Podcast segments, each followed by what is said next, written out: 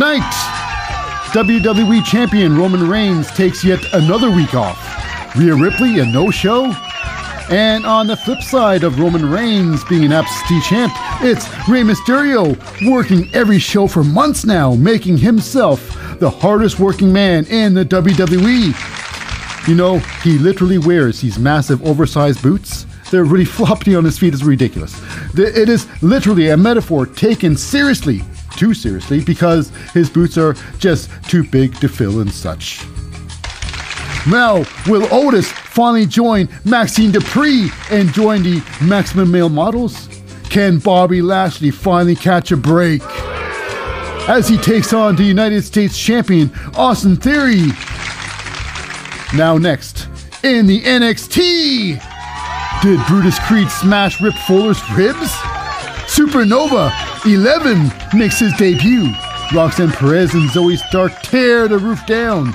And can Drew, Drew Gulak mentor Charlie Dempsey to gold as they take on the current and one of the true great champs of its North American champion, Wes Lee. And in SmackDown, Liv Morgan and Raquel Rodriguez defend their titles against the entitled ones, Sonya Deville and Chelsea Green. Gunther of Imperium defends his Intercontinental Championship against Xavier Woods. Now, can Xavier drag Gunther into the backwoods?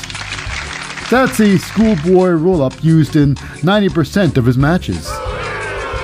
That and a whole lot more amazing WWE action to come.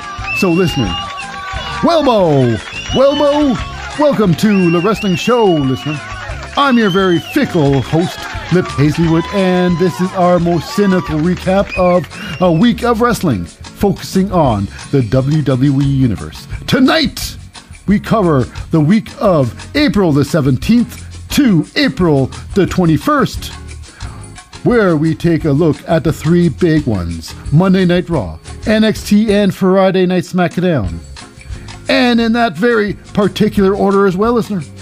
Now, all that's left to do is to say, Shabalabado, it's time to start a wrestling show. So if you will please sing that a wonderful song, Signore. And a one, and a two, and a one, two, three. Lip really loves wrestling. He likes to talk about it too. If you like to watch wrestling like he do, come and join us on the wrestling show. On the wrestling show. On the wrestling show, baby. It's time for the wrestling show to take a very cynical look back at representing the WWE and live uh, from the Simmons Bank Arena in Little Rock, Arkansas. It's Monday Night Hurrah! Air date April the 17th, 2023. This episode is The Road to a WrestleMania's Backlash. Let's go. Welbo. Welbo. Welcome to season uh, six of the Wrestling Show, listener. I'm your most fickle host, Lip Hazleywood, and we're going to take a very cynical look back at the latest episode of Monday Night Raw. As you know, it's the road to uh, WrestleMania Backlash. Mm-hmm. Now, uh, but before we uh, now, this Monday Night Raw is also considered uh, Monday WWE on Monday because, after all, until the draft comes up, there is really no difference between uh, Friday Night uh, SmackDown and Monday Night Raw, other than the fact that they're on two different days. It's true, but before we dive into the show, a quick shout out to the Anon competitors. That's right. First and foremost, representing the authority figure, it's Adam Pearce, and making himself present for sure today. Next, getting all the pre match interviews and all the backstage scoops, it is a team of one, and it's a, a Cathy Kelly. And last but not least, um, it's the commentary crew. It's the play by play guys, the hosts, and I even call them the narrators of the whole damn show. They are the team of the very reliable Corey Graves. Very fashionable, too, must say. And backing him up is the very enthusiastic uh, Kevin Patrick. And now, without any further cadoos, it's time to start the show. Now, we start off with some uh, big news. Not really big news. You know, who's not at Raw today? Why? Surprise, surprise, surprise. A Roman Reigns, you're a Raw champion and SmackDown champion, but Raw champion more importantly, not there. That's right, a big stinker. But who is here though? Now we have the rest of the bloodline. They had in ring promo. Now, here's the thing they were not introduced as a bloodline. The only people that really can call them the bloodline are the people in the bloodline. So they just uh, come into the ring. Is your special counsel, the wise man himself, Paul Heyman. He didn't quite say it like that, but Paul Heyman, uh, Solo Sikoa, Jimmy, and Jay, the Usos. Mm-hmm. They come in there and they start talking and whatnot, and uh, we got the Judgment Day coming out there. Finn Balor out. You know, he's got back out there. He had some, um, he has some stitches, and he's telling the story on his shirt. Finn Balor needs to tell a story. You know, um, you missed it uh, the other month when Finn Balor had a hangnail. He had it on a shirt. He put it on a shirt. I had a hangnail. This time he had a he had ten stitches, baby. So, anyways, it was pretty interesting. What happened was interesting during this whole thing. It's uh, the Judgment Day. Finn Balor, Dominic uh, Mysterio, Damian Priest, Rhea Ripley, getting in the ring there. Now, the whole thing, it's, it's weird many levels. One is that uh, this was whole thing was set up by the absentee champ himself. A Roman Reigns set this whole thing up. It was a one-time deal, um, a friendship, you know, a temporary alliance, so to speak. Now, the test one's weird because uh, also the Usos had no idea about this. You're supposed to be kept in the dark.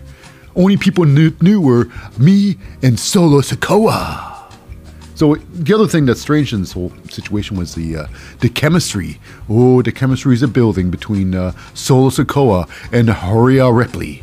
And Horia Ripley, it's uh, it, there, there's some there's some definitely there's some uh, chemistry happening there. It's uh, if they uh, were to stare at each other any harder, there would be fire.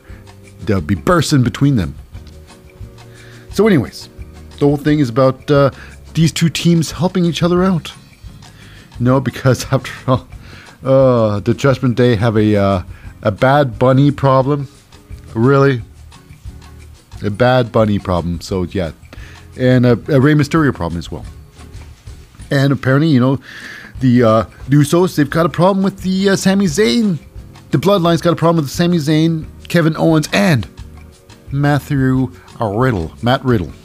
So yeah, the thing's on. Can they all help each other out? Mm-hmm.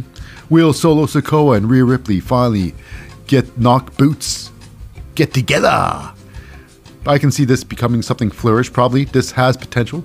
Rhea Ripley, Solo Sikoa. Ooh, the tension. You can cut with the knife! Anyways, moving on. Now, this whole thing was basically a setup to our first match. Now, the first whole half hour, practically the first half hour, of the show was about the bloodline. Now, the whole thing is Solo Sikoa fighting in a match against Rey Mysterio. Booyaka, booyaka! and Rey Mysterio, I make fun of him a lot about his gear.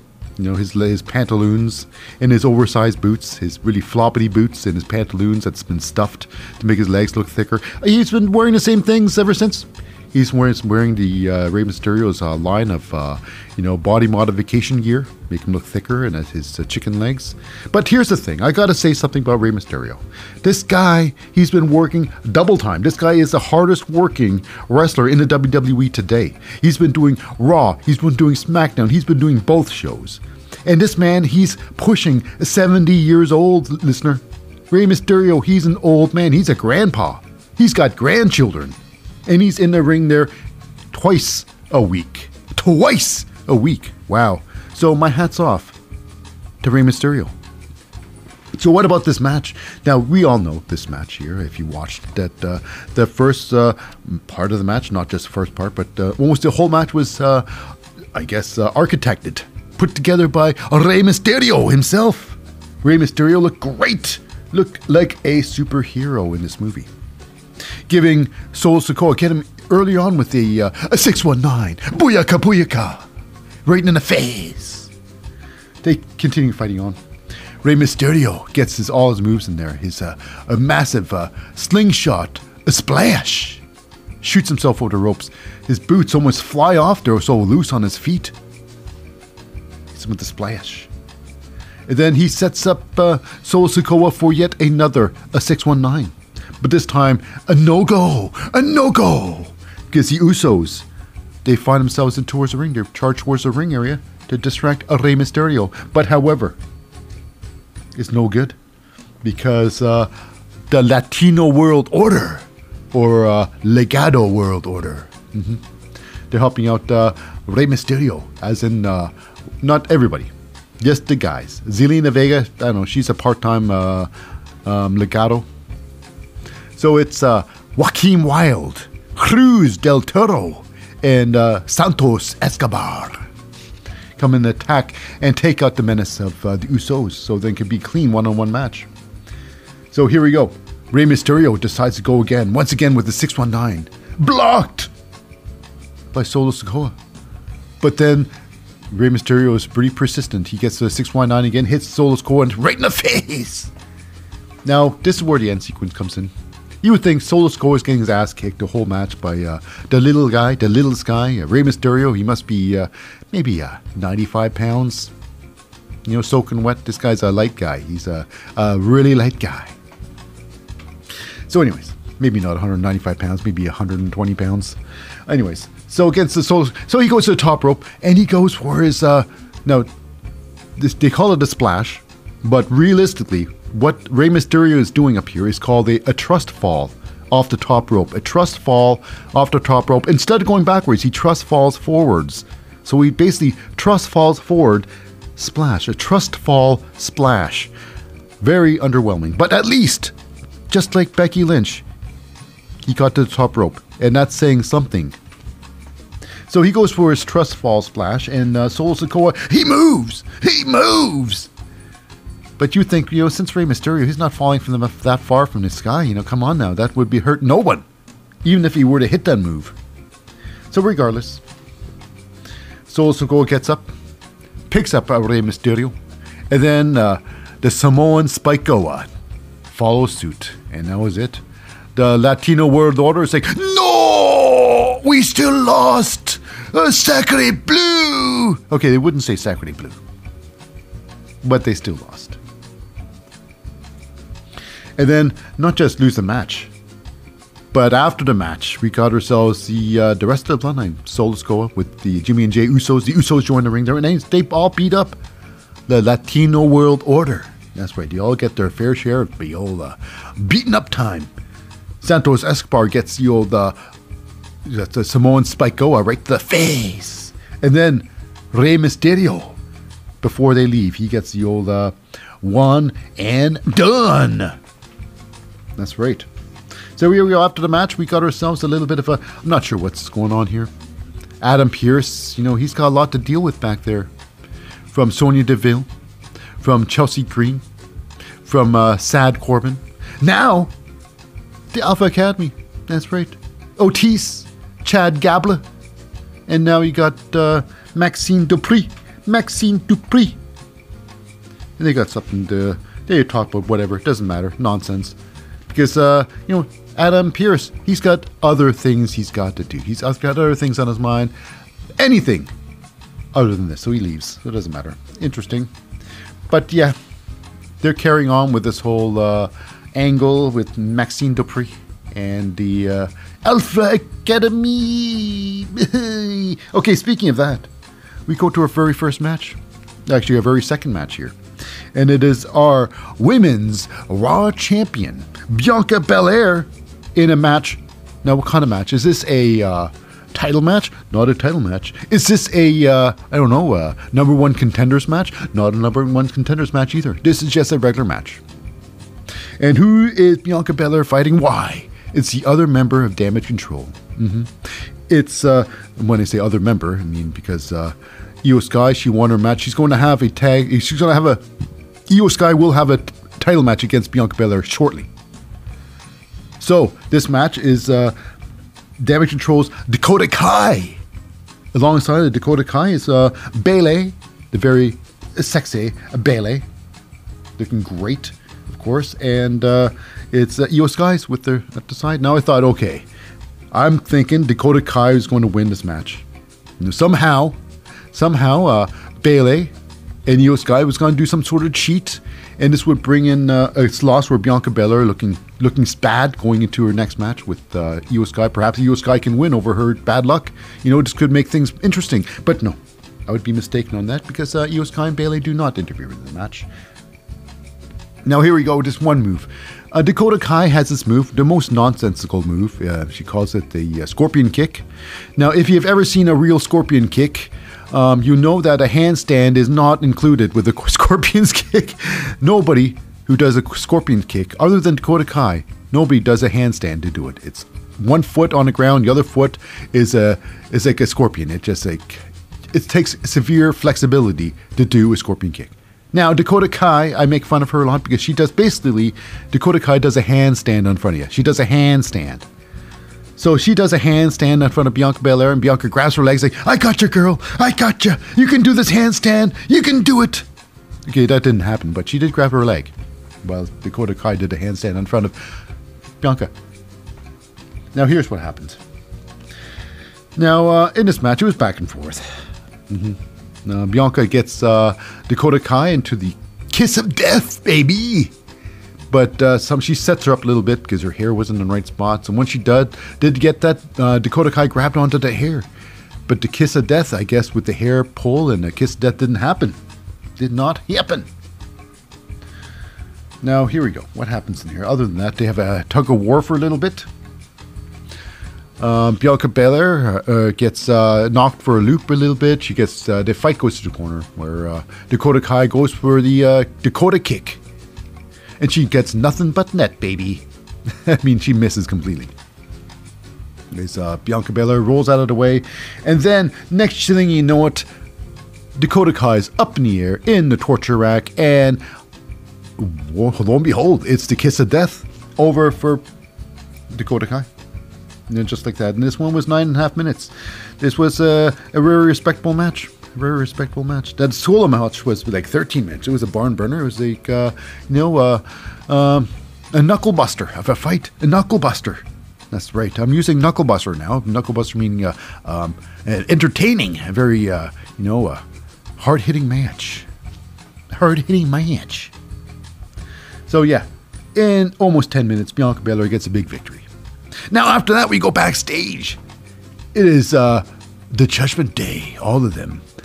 Damian Priest, Dominic Mysterio, Rhea Ripley, and Finn Balor. Getting all menacing with their purple light and smoke in the background. You know, cutting some promo. And then we got you know, Paul Heyman coming through there, and he wants to get like, hey, yeah, uh, what do you think? What do you think of um, our guys? You know, uh, Sol Sikoa and uh, the Usos taken out Rey Mysterio and the uh, Lucha World Order. What do you think of that? And uh, Finn Balor's like, meh, meh, me. I think he was uh, watched the Monty Python too much. Finn Balor watching my Knights who say meh. It's it's meh, right? Knights who say meh. It is. It's I think it is. So regardless, and Paul Heyman's like meh, huh? Hmm. Well, I want a shrubbery. it's like regardless. It's like well, you know what? Uh, we did the job and hope you do a meh job yourself against the uh, our problem. Kevin Owens, Sami Zayn, and uh, you know Matt Riddle. So here we go. Next up, we go from that into the ring with Cody Rhodes, with Cody Rhodes, with Cody Rhodes in the ring there, and he calls out Brock Lesnar. Brock Lesnar, I want you out here right now. And Brock Lesnar comes out of the ring, but no, it's not Brock Lesnar. It's Adam Pearce, your official, your uh, you know the main official, actually, you know, um, the authority figure. It's Adam Pearce. He comes out there and he says, "Well, you know what, Cody Rhodes, you shouldn't be calling out Brock Lesnar. You're not authorized. You're not, uh, you know, cleared. You're not cleared to be here, you know? You gotta leave the ring because, yeah, you're not medically cleared to be here. So then uh, Cody Rhodes like, well, you're right, Adam Pearce. I'm not cleared to, be here. So he leaves the ring. He comes back there with the chair, and he's all upset now. And Adam Pearce like uh, he gets all the uh, officials, the other officials out there, you know, the uh, the trainees, the WWE trainees out there to help clear the ring of Cody Rhodes. And then Brock Lesnar comes out there, and Cody Rhodes had to. I gotta get myself some Brock Lesnar for uh, Whiplash. It's all about uh, backlashes today. Backlash. So Cody Rhodes fights off a bunch of uh, officials, and he charges down to Brock Lesnar, who's waiting, waiting him at the ramp. And then he's stopped by more officials. Mm-hmm. Yep, and Brock Lesnar leaves, and this is the big thing. Um, Brock Lesnar, Cody Rhodes, a backlash. Mm-hmm. It doesn't matter. Eh. I, I don't really care about this match. I don't care about this match is the fact that I do other people care about this match? It's probably not going to be the match of the night. By far, not going to be the match of the night. Um, Brock Lesnar, he's intense, but his move is the suplex, his uh, you know the German suplex and punch and kicks. Let's face it. But it could be fun. I doubt it though.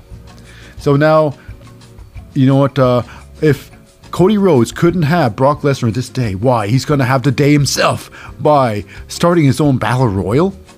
That's over the top battle. It's so weird. So then Cody Rhodes goes back in the ring there, and he starts uh, getting some of these uh, officials, you know, um, and he starts tossing him outside the ring, getting him and tossing him outside the ring, over the top, through the center. But yeah, he's winning this. Cody Rhodes is winning. And he did. He he threw out all the officials and he won his very own battle royal against the officials. I'm not sure. That's just so ridiculous. But anyways, backlash. Cody Rhodes Brock Lesnar is it to be good? Mm, meh. As they'd say, Finn Balor would say, as the great Finn Balor would say, meh. Now here we are, next match, and surprisingly, the match of the night, listener. It's crazy. Seth freaking Rollins, no doubt he's in it, but versus The Miz, the part-time wrestler, full-time, you know, host, but part-time wrestler. Anyways, Miz versus Seth freaking Rollins. This match was a barn burner. It was a, a knuckle buster. This was a crazy match. This was uh, about 12 uh, minutes long, baby. Now, this match did officially start, un- unofficially start a minute earlier, roughly a minute earlier. We have uh, The Miz coming to the ring first, and when Seth Rollins hits the staircase, he gets attacked from behind by the Miz. Miz hits him from behind and takes him and rams him headfirst into the steel steps, and then smashes him. Place a, his uh, place the announcer t- commentating table as like bongos, like the bongo drum with the Seth Rollins' freaking head. It's true. And then finally, Miz throws in Seth Rollins into the ring. He starts thrashing upon Seth Rollins in the corner the referee had to physically get between the two to physically push off The Miz before the match starts. So he gets Seth Rollins like, hey, you okay to go? Seth Rollins like, are you kidding me? This is just a Miz, baby. This is just a Miz. He didn't say that, but he was ready to go. So the referee starts it, and in no time at all, Miz was getting his arse kicked not by one. He, Miz gets thrown out the ring, and uh, Miz gets hit by not by one tope suicida. A beautiful between a second and between the second and third rope. Beautiful tope suicida. Not one, not two, but three tope suicidas. Now this match was match of the night. Like I say, this match, uh, although maybe they might have fought outside a little bit too long, but it's all right. They did not get disqualified. Um, and then it, uh, but uh, outside uh, before commercial break, apparently, it's uh, Seth Rollins going on climbing on top of the uh, um, the timekeeper's area um, barricade and getting pushed off into it. Maybe uh, Seth Rollins might have bashed his head against the the ring, the bell, the chime, the um, you know the timekeeper's bell. Maybe it might, maybe it might not have. But anyways, this match carries on. Match carries on. The Miz he takes full advantage of a very quick situation where uh, Seth Rollins' leg is uh, being draped onto the ropes, and Miz follows up with a knee to the back of Seth Rollins' knee. And I'm thinking, oh my goodness, could this be uh, the start of a the typical Cody Rhodes knee trope? You know, where it's like, oh, now I gotta fight the adversity of a hurt knee oh, to beat you. Oh, I gotta beat myself. uh, yeah, regardless, that didn't happen. Match was good. It was a good, good match. Um, they had a, a wear down where the Miz tries to get Seth Rollins with the uh, the figure four, and they're saying this move was handed down to him by the great Ric Flair.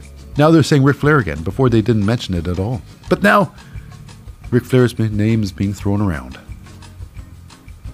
So after that, um, well, Seth Rollins breaks out of that hole and he turns around. He tries to finish off the match, the final sequence of the match.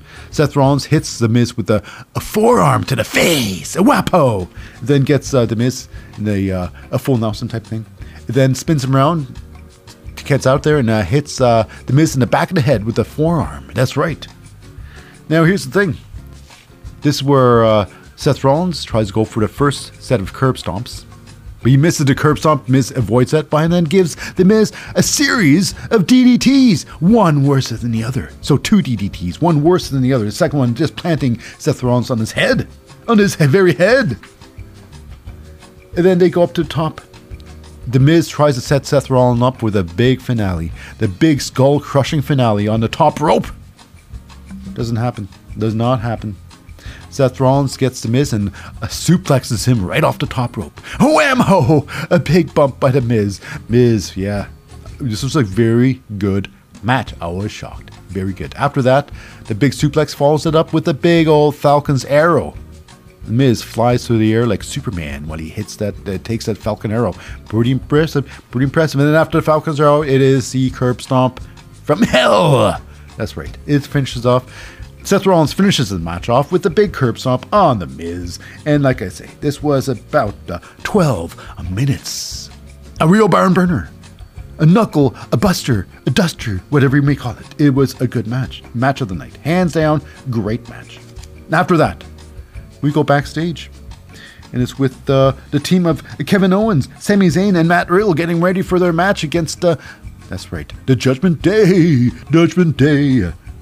And, uh, well, it's whole things like Sami Zayn trying to get the team together, and he's got the why Matt Riddle's got some ideas. He's got some ideas he's got to share for the team. Why Kevin Owens like I don't know, but I want to hear about this one here. Uh, he's kind of gonna be, anyways. Sami says, "Listen, he's got some ideas," and his idea was like, "You know what? I got an idea to to counter the solo Spikeoa. And that is, uh, I'm gonna tape up my big toa, and I'll use that toa as a Spikeoa, the Spike toa. They call it." Uh, what's that? The uh, the the Tobro. That's right, not the Spike Toa. So now, yeah, basically, Kevin Owens like really, and uh, Matt Riddle's like, no, that was just a joke. But what really is true is I'm here to kick ass and chew bubblegum, and I'm all on a gum. He didn't say that, but he's here. He's there for kick ass. He's there for some revenge when it comes down to it. Riddle, come looking forward to this big match, main event match. Next up, we got a big Austin Theory. Austin Theory showing up as usual. Austin Theory, I believe Austin Theory is one of the greatest to release on a pair of boots. Very young. Mic skills next level. His cardio is next level. He's got a great physique. He is the current um, United States champion. And I think because of Roman Reigns is a absentee champion, um, I believe, truly believe, Austin Theory is the face of Monday Night Raw. Mm-hmm, it's true. It's damn true. Anyways, this match is Austin Theory versus Bobby Lashley in a rematch. Bobby Lashley is the former United States champion, and you know what? Without any guidance, and I gotta say this, without any guidance of, of an MVP in Bobby Lashley's corner, Bobby Lashley is just swimming in mediocrity, swimming in the uh, mid cards. I mean, even though this is a title match, you know, um, at least I believe it is. You know, he's just swimming mid cards without proper help. Now, I, I can honestly see uh, the Hurt Business never happening again, but I don't know why the Hurt Business broke up in the first place. I, okay, I, okay. This is what I think. I think the Hurt Business broke up because Bobby Lashley's ego. That's right. Bobby Lashley's ego, ego broke up the Hurt Business. But if the Hurt Business kept going, they would have been something. But if they break, if they even if they started up again, which they would never, no one would take them serious. It's like Elias, you know, when he gave up on his gimmick and he's back with Elias. You know what? You gave up on your gimmick. It's uh, no one cares anymore. So yeah, how about this match here? This match was uh, about uh, 12 minutes. It was a barn burner. This was a barn burner of a match. A lot of back and forth in the match. It was good. Now, this is what shows a lot. Now, Bobby Lashley has his patent move. One of patent Bobby Lashley's patent move is when they take the fight outside. Bobby Lashley gets you into the uh, fireman's carry and runs you headfirst into the ring post. Now, regularly, usually, uh, if you use a foreign object, it would be disqualification. But the WWE never disqualifies you if you were to run someone's head into inanimate objects. You know, because it's one thing's for sure, it doesn't matter. You might mean Bobby Lashley running Austin Theory's head into the ring post would probably be the equivalent of uh, Bobby Lashley running, uh, you know, Seth uh, Austin Theory's head into a pillow. So that's why there's no disqualification there. It, it doesn't hurt much. So I say that because it's ridiculous. So they fight on and on. They fight on. Uh, Bobby Lashley does try to get the uh, hurt lock on Theory, but Austin Theory, his counter, he bites the hand of Bobby Lashley, breaks out of that one there. He was pretty good. Now, to end the sequence off here, uh, Bobby Lashley goes for the big ending. That's right. You know, you, Big E's not around.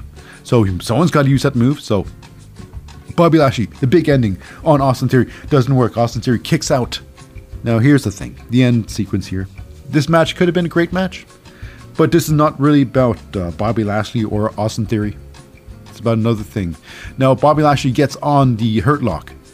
Austin Theory backs Bobby Lashley into the corner, and then this is what happens. This is where the match ends because uh, um, it is uh, Bronson Reed comes in, splashing the hell out of both of them. A corner splash. Bronson Reed smashes them both. The referee calls it right there. It's over. Disqualification.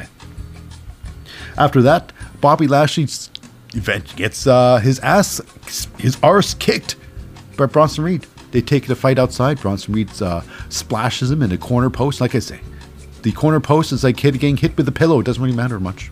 So Bronson Reed gets, uh, you know, uh, Bobby Lashley in the corner and then squashes him into the corner.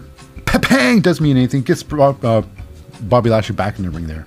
And then Bobby Lashley somehow, like I say, getting hit, doing, getting yourself thrown into the post or smashing yourself in the post means nothing anymore you know, because uh, they fight inside the ring. Bobby Lashley ends up almost getting uh, Bronson Reed into the uh, Hurt Lock. That's right. Until Austin Theory comes in the ring with a massive missile dropkick to the head of uh, Bobby Lashley, and that's where uh, Bronson Reed takes over. Knocks down some Bobby Lashley, goes to the top rope, and then with a massive a tsunami, probably the second greatest, second most devastating splash in all of wrestling. The first most devastating splash in all of wrestling must go to give it to from the Viking Raiders, Ivar. True. Now here we go. In the ring, I couldn't believe it. I was shocked. I was in awe. I was stunned. It is uh, Hall of Famer Trish Stratus with an explanation to what she did to uh, Becky Lynch the other week by attacking her in the ring after her, their big loss to uh, damage control, uh, not loss to uh, Raquel Rodriguez and Liv Morgan. Mm-hmm. So okay, I'm thinking, oh, is this? I gotta apologize first. I usually call uh, Trish Stratus trash Stratus trash. Shame on me. I gotta say, shame on me. She gave a wonderful speech, a wonderful, wonderful speech. She talked about uh, the history of the women's division, how before she got there, the women's division was absolute trash. It's garbage, pretty garbage now, but back then it was trash, absolute trash. And she uh, brought credibility to the women's division. Mm-hmm. Absolutely, and I think she's absolutely right. Um, so she brought from trash, and she's she's obviously a trailblazer. True enough, she is definitely a trailblazer. She's getting a lot of heat for what she's saying. And why did she attack Becky Lynch? Why the fact is this? Yeah, maybe it's a little bit ego. I'd say it's a little bit ego, but uh, Trish Stratus made this division, while uh, uh, Becky Lynch is trying to revise history, saying that the the four horsewomen are the, actually the people who made the women's division made it what they are today. But it is without, but of course, without the, the hard work of uh, Trish Stratus, it wouldn't be there. And what does she get? Not one thanks. Um, not at all. Not a thank, not a, not for anything. You know, for uh, uh, it's any appreciation. You know, uh, but yeah, I think yeah, Trish Stratus uh, is back to not just to prove that she's a flash in the pan, you know, but she's in fact the greatest of all time. So yeah, Trish Stratus, five star promo, kicked ass with that speech. She looks amazing. She's well put together. Um, her her mic skills next level. Um, her wrestling abilities, I don't know, I don't know. Um, but can she do anything? Can she move mountains in the WWE again? Can she do something in here? Can she claim the championship gold? So it's in Raw. I'm not sure what's going to happen. There's going to be a draft coming up. Things going to change. Will uh, you know uh, Trish Stratus go for uh, Bianca Belair? I don't know. I don't know. But anyways, moving on. We go backstage with uh, you know uh, Cathy Kelly with Cody Rhodes. Woohoo! Yes, that's right. Cathy Kelly and Cody Rhodes and uh, on Brock Lesnar, and this is whole thing about uh, Brock Lesnar at Backlash. Backlash, and the whole thing is, uh, you know, Cody Rhodes just can't allow Brock Lesnar to win. Mm-hmm.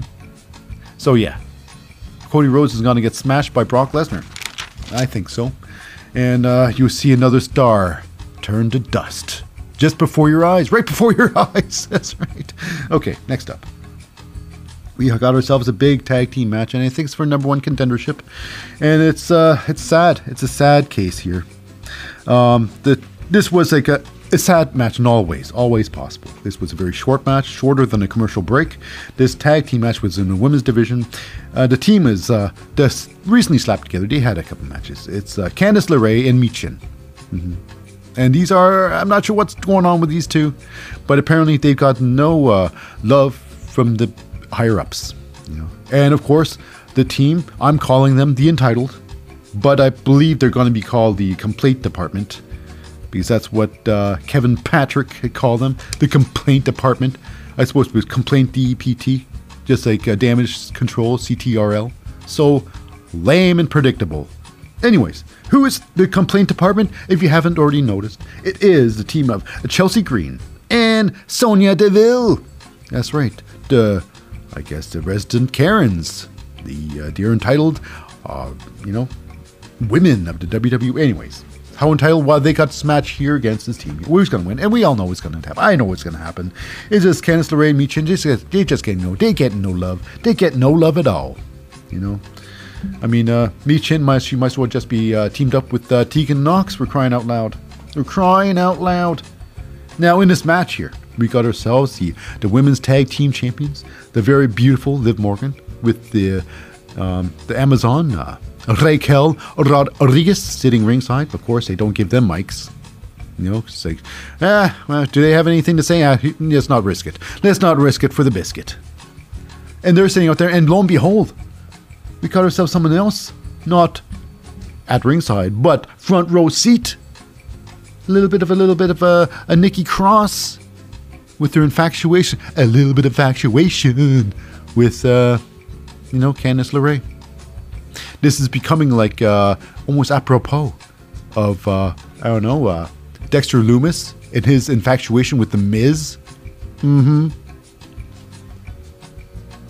Anyways, anyway, that whole thing's been going on for a while. It's just uh, reoccurring again. So what happens in this match? Now, what gets me? Mia Chin, Mi Chin, stole. I guess she uses a move. It's called uh, originally. This move is the Code Red. You know the. Uh, it's a it's a you know a sunset flip power bomb. The Code Red. Uh, now uh, what's that? Uh, Roxanne Perez uses it, and she calls it Pop Rocks. Now, since Michin is using it, she's and she loves the color blue. She just loves the color blue. She will always use blue. She her blue is her scheme for some reason. She loves blue. So she calls it she's calling it the code blue. I'm like saying, Boo on you! Boo on you, Michin. And thank goodness for how you lost. So she gets the code blue there.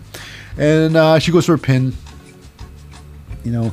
And then we got ourselves um, a little Sonya Deville. Actually it's uh, Chelsea. Chelsea Green comes in there to break the pin because uh, Michin gets the code blue on uh, Sonya Deville. Michin goes to break the pin there, and then this is where it gets weird. Um, comes in there to help out somewhat. Um, Chelsea Green slides outside the ring there and then pulls the leg of, uh, you know, Candice LeRae. And she falls hard, I guess. And so she's out for the rest of the match. Now, in the match here, we got a little bit of a, um, of course, Michin and uh, Sonya Deville scuffle some more. Um, Sonya Deville goes for a, a roll up. It tries to roll up some Michin by putting her in. She puts her legs on the ropes there to get a pin there. The referee's like, no, not going to count that. Not going to count that. So this is all just stretching out the ending, the tough ending. So the ref doesn't count that. Uh, they stand up. Chelsea Green gets a blind tag on, uh, um, you know, Sonya Deville. Unbeknownst to Michin, Michin tries to go for her finishing move, uh, eat the feet. She goes for that, and be, lo and behold, you behind Michin was Chelsea Green. Uh, she grabs and pulls, turns around uh, Michin. Sonya Deville, she could have done a cheap move. She maybe she could have, could have kicked or punched or done something to Michin to help help out Chelsea Green, but no. Sonya Deville just left the ring. She could have done something, but she didn't. She just left left it. It's just ridiculous. It could have been better, but anyways, we move on to what happened at the end. Was uh, after Michin was turned around by Chelsea Green, she's turned into the worst looking unprettier I've ever seen. Is it? She gets around in the unprettier. She jumps up and it is ugly. You know, done prettier is a terrible move in the first place. Done well, it's pretty ugly. You know, by Christian used to do that one. But you know what? After seeing Grayson Waller taking the unprettier and turning into a full front bump, ho, ho, ho, next level makes this regular uh, unprettier look really stupid. Look pretty stupid.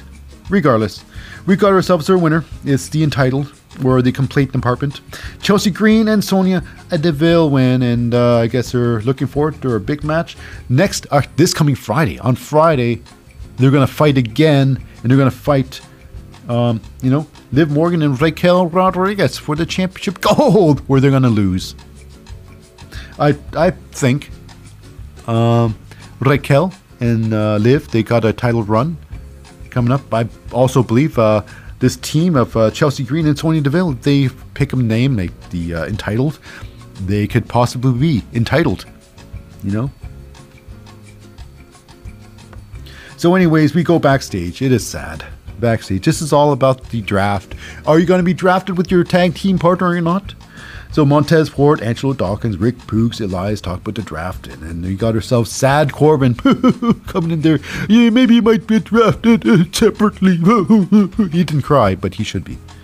And then Tozawa comes up there and he's saying that he talks to down to uh, Elias. Elias thinking, yeah, you know what? Uh, I'm sure I'm going to be number one draft. And Tozawa's like, ha ha, you idiot! You will be last draft. And who who last draft laughs last. I don't know what that means. Anyways, then we got ourselves sad. Corbin comes in and he's like, "Yeah, good one, Tozawa. High five." And Tower says, "You, you suck. No one like you." So yeah, that was hilarious. Sad Corbin being dissed by Tozawa. Tozawa now. I think would they have a match together? Nope, not even. So now we go there with the bloodline. So it's Koa Jimmy and Jey Uso back there, and they uh, they're saying now it's on over at Backdraft. We're gonna have a, a tag no a tag team match, a six a six man tag, a three on three.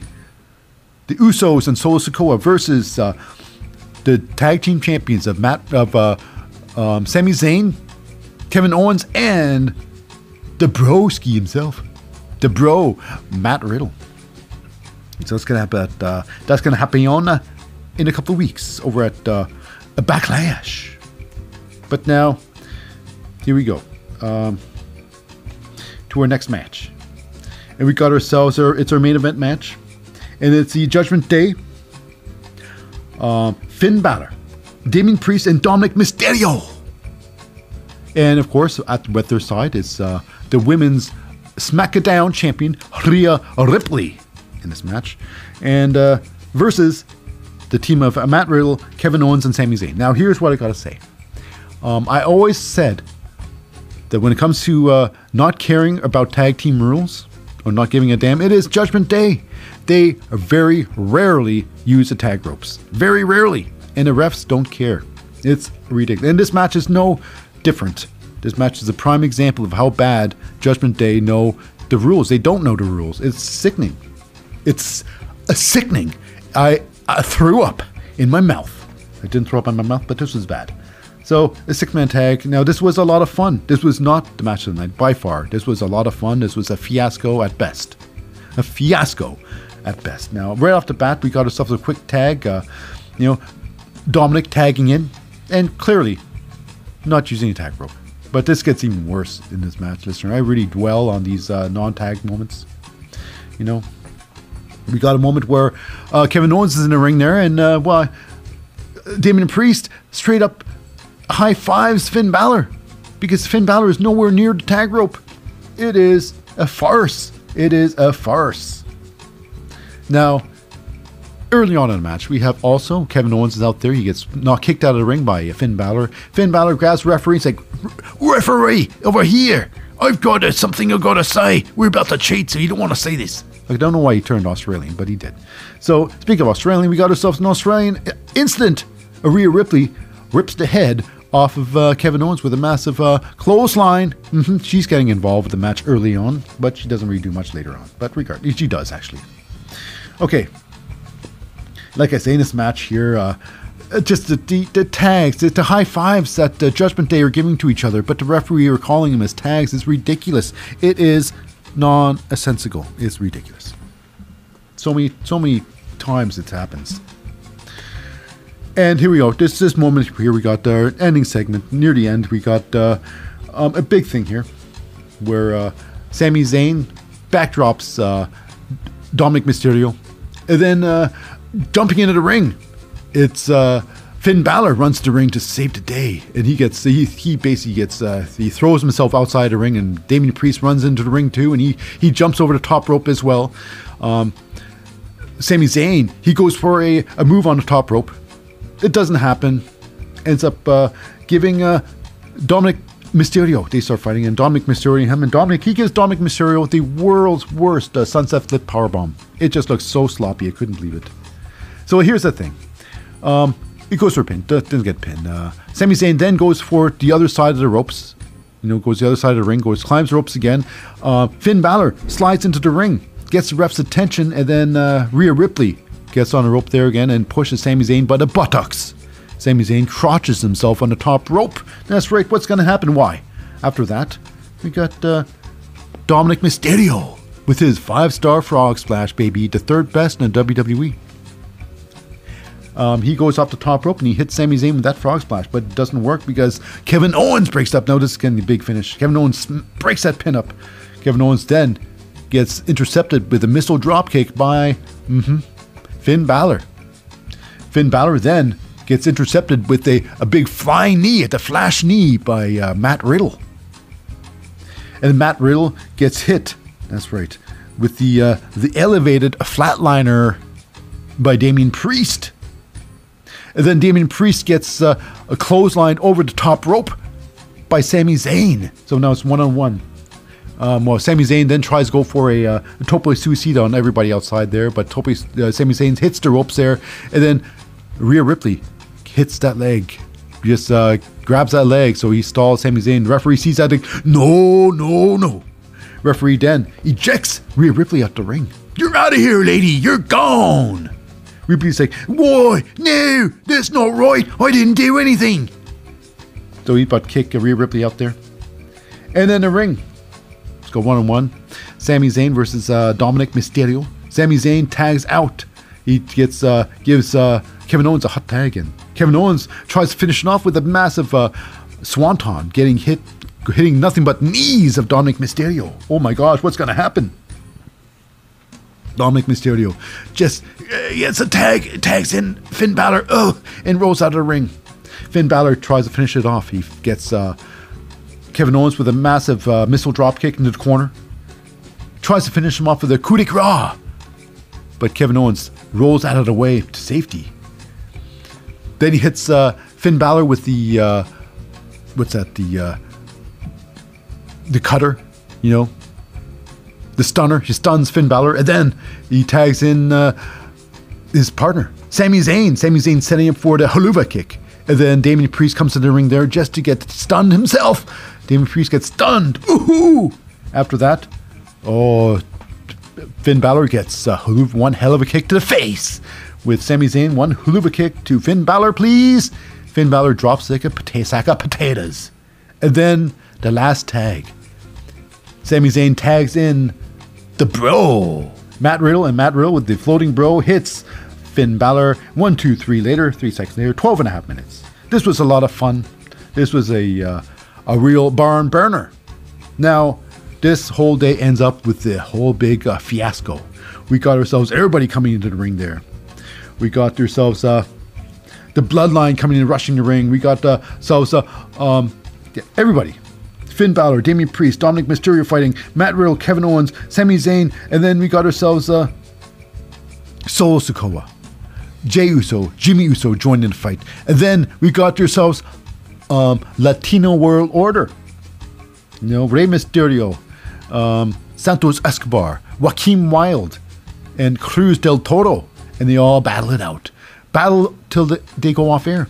Mm-hmm, it's true. The big finish. Now, what's that? Uh, the big thing before we went off the air, before the big thing, we got uh, Kevin Owens actually giving it's a big old uh, choke slam to uh, Damian Priest, smashing him onto the commentating table, actually destroying one of the monitors. It's true. But anyways, it ended big. It ended big with the big old fight at the end. It was a lot of fun. It was lots of fun.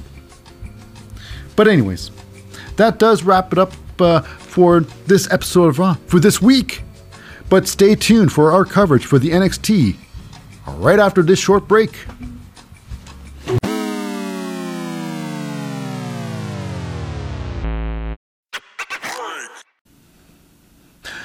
Le Wrestling Show, oh, oh, baby.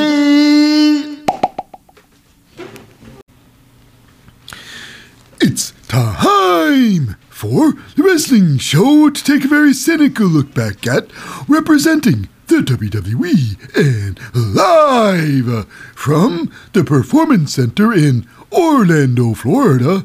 It's the NXT uh, Air date April the 18th, 2023. This episode is The Road to Spring Breakin'. Let's go. well, Bo. Well, Bo. Welcome back to Le Wrestling Show. I'm your most fickle host, Lip Hazleywood, and this is our very cynical look back at the latest tapings of the NXT but before we dive into the show, uh, a quick shout out to the non competitors. First, he is the man that makes all the decisions. Representing the man, it's, it's Shawn. It's Shawn Michaels. And brought to you with his own theme music. It's almost an identical theme. Next, getting all the pre match interviews and backstage scoops it's McKenzie Mitchell. And last but certainly not least, it's the commentary crew. The play by play guys, the hosts, and I even call them the narrators of the whole damn show. They are the team of two time Hall of Famer and a man with champagne wishes and caviar dreams. It's a Booker T.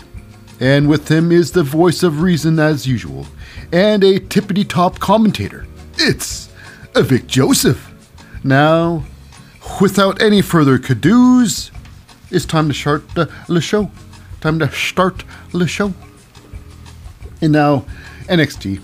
It started big. It started a big, but big doesn't necessarily mean a good. Now, this one here is a a championship match. A championship match. Now, what can go wrong with a championship match? Well, a lot of things can. Well, let me just start off by saying the championship match is for the tag team championship. Gold, baby! Now, in this match is a triple threat, a six man tag. Um, defending their gold is the team of Gallus, making consisting of uh, Marcus Coffey and Wolfgang. And with their side, it's uh, a Joe Coffey. Next, we got ourselves the team of the Dyads. The Dyads are the part of Schism. In Dyads, it is Jagger Reid and Rip Fowler, two of the greats in tag team wrestling.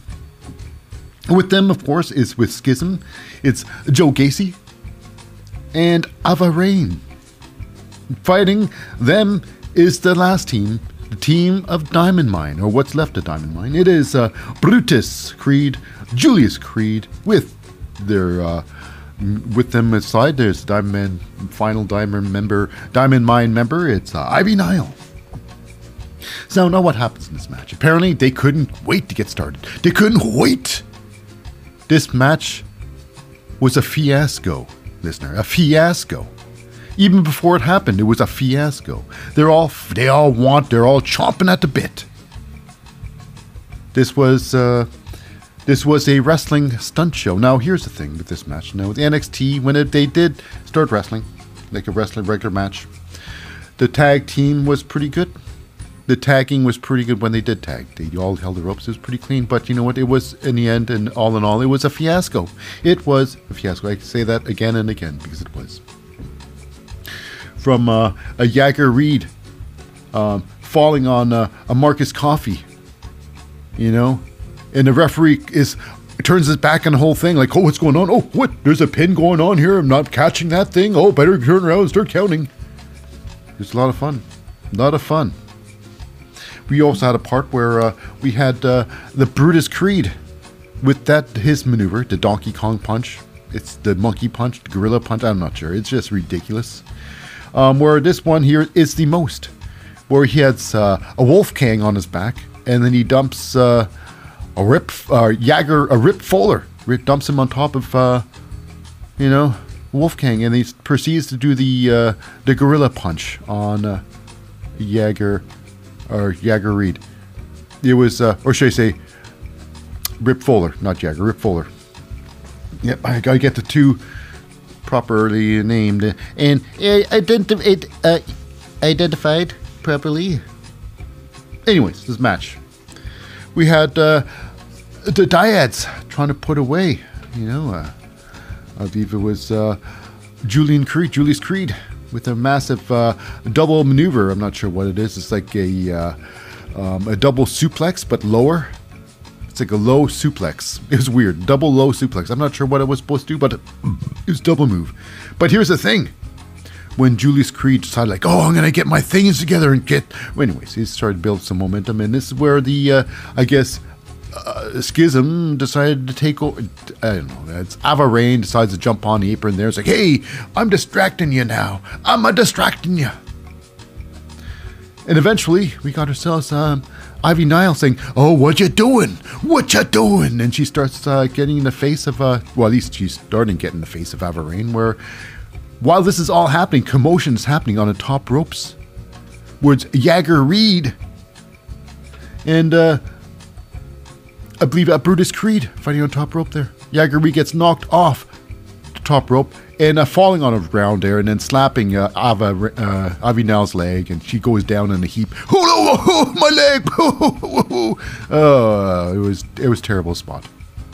However, to finish off the match in the ring, in that very ring, we got ourselves a Julius Creed getting, uh, I believe, uh, a Rip Fowler on his shoulders. And then now this is what usually be this this move is usually a really lame move, a nonsense move. It's uh, the Brutus ball, the Brutus ball.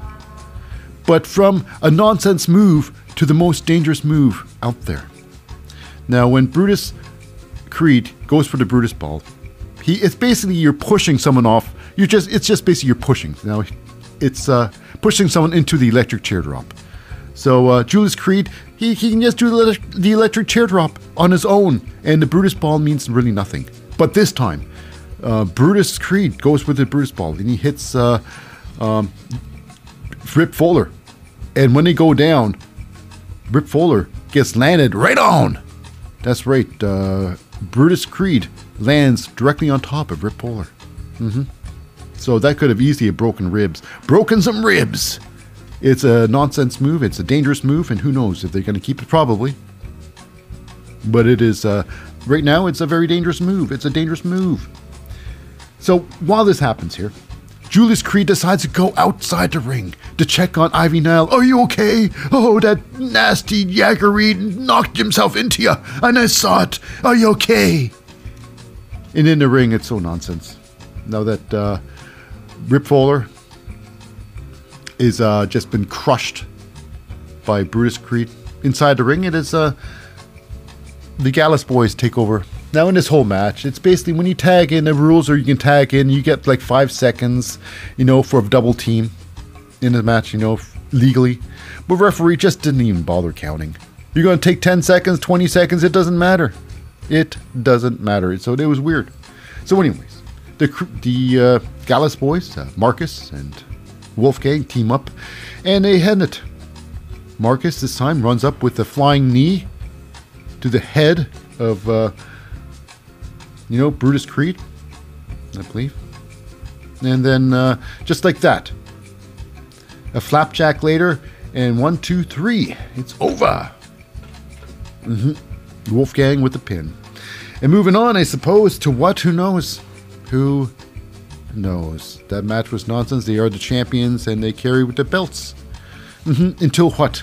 Until, uh, I don't know, uh, the people who deserve the belts, the uh, Pretty Deadly, two tasty snacks, get their belts back. Mm-hmm. That's the inevitability of the uh, NXT championships right now. The tag team championships. Anyways, right now we go outside. We get a very angry Dijak coming into the ring there. And he's like, get some questions answered. And Dijak, I will teach you. And he slaps the, uh, you know, cameraman to the ground. And uh, Apollo Crews, like, he's appalled. Whoa, whoa, how dare you? This man, this good man, he's doing his job. Good man, good sir, this good man is doing his job. I'm Apollo Crews. That's my Apollo Crews impersonation. It's true. Dead on. Spot on. Anyways, uh, this whole thing's a build up to things. And uh, Jack's like, that's right. I'll meet you in a ring. Now, Dijak is matched coming up against uh, Ilya Dragunov. Coming up, I believe, in Spring Breakin'. That's right. So uh, yeah. So this is gonna be good. Now it's gonna say a lot. So Ilya Dragunov is gonna fight uh, um, Dijak later on in uh, Spring Break-In, but later today will be Dijak versus Apollo Crews. It's gonna say a lot. Two former main roster competitors, although they were mid carders at best. But nevertheless, though, they had some. They had seen the light, and they've come back down the NXT. What's going to happen with that? We'll find out later. But right now, we go to another thing. It's Nathan Frazer with a uh, a Triple H. It's called Triple H with Nathan Frazer. That's right, Triple H with Nathan Frazer. Uh, anyways, not what it means. There are, two H words. Uh, ridiculous, but it's Triple H. He talks about his uh, his uh, his road in the NXT. Don't worry, be happy.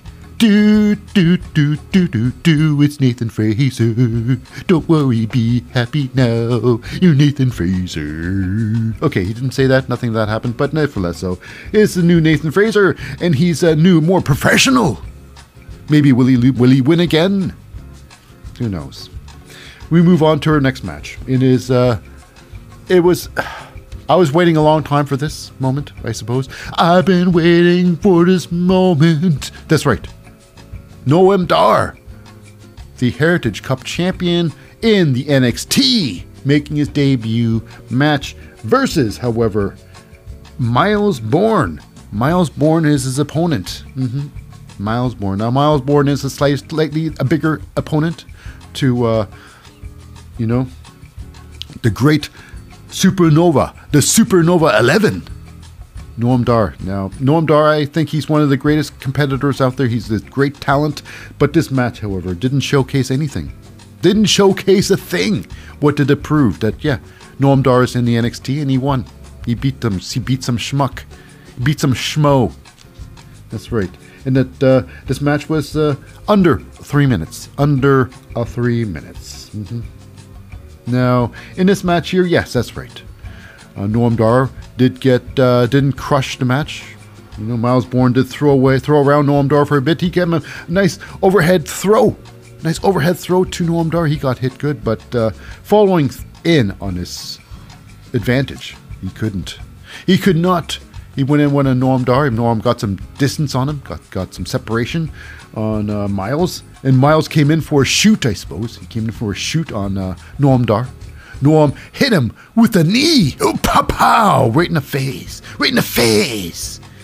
Myles hit, eats the feet, eats the knee, I should say. And then after that, uh, spinning back elbow knocks the lights out of uh, Myles Borne to set him up for the, you guessed it, the Nova Roller. The Nova Roller, the uh, type of uh, Enzuigiri, a big kick to the head of Myles Borne. And that puts it away, like I say, in under three minutes.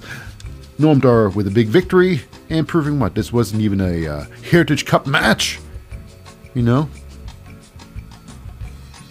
Next up, we got ourselves a pre match interview, I suppose. Not really an interview, it's just, uh, you know, Roxanne Perez. And she's uh, got some words for Zoey Stark. You know what? And she's looking forward to beat Zoey Stark later on today. After that, we go to is, very another one thing. Now NXT is known for one really thing. At least I know NXT is known for something. They're vignettes. Now a lot of times they have these uh, little storylines being told, and they're shot in two different days, but edited together. This one no different. It's uh, with uh, James' office. It's Kiana James and uh, Josh Briggs goes to Kiana James' office, and you know for sure they were not doing this the same day. Josh Briggs crying, Where's Brooks Jensen? We're not a tag team. We're not. We're brothers. Where's Brooks? He was crying. He didn't weep like that. Like he didn't was he was he wasn't blubbering, but he was crying tears, crocodile tears. And Kiana James like, you want to talk to Brooks? Why? You can talk to him yourself. And Brooks like, we ain't brothers. We ain't brothers, brother. Take that, brother. We ain't brothers, brother. Well, he didn't sound like that at all. But basically, he's uh, he's turned his back. The new look, as I suspected, the new look, Brooks Jensen. Now I suspect there's going to be a match coming up. What will the in-ring gear Brooks Jensen be? Will he ditch those floppity cowboy boots? What's his new look? More corporate, I suppose. I'm thinking a squirt. Next up, we go into ring something even more devastating. Odyssey Jones. My name's Odyssey Jones, with a great taste of Odyssey cones. That's right. Odyssey has cones. Now, but now this is supposed to be a match. Odyssey Jones getting ready for a match, and you're thinking like, wow, I wonder who Odyssey Jones is gonna lose to today.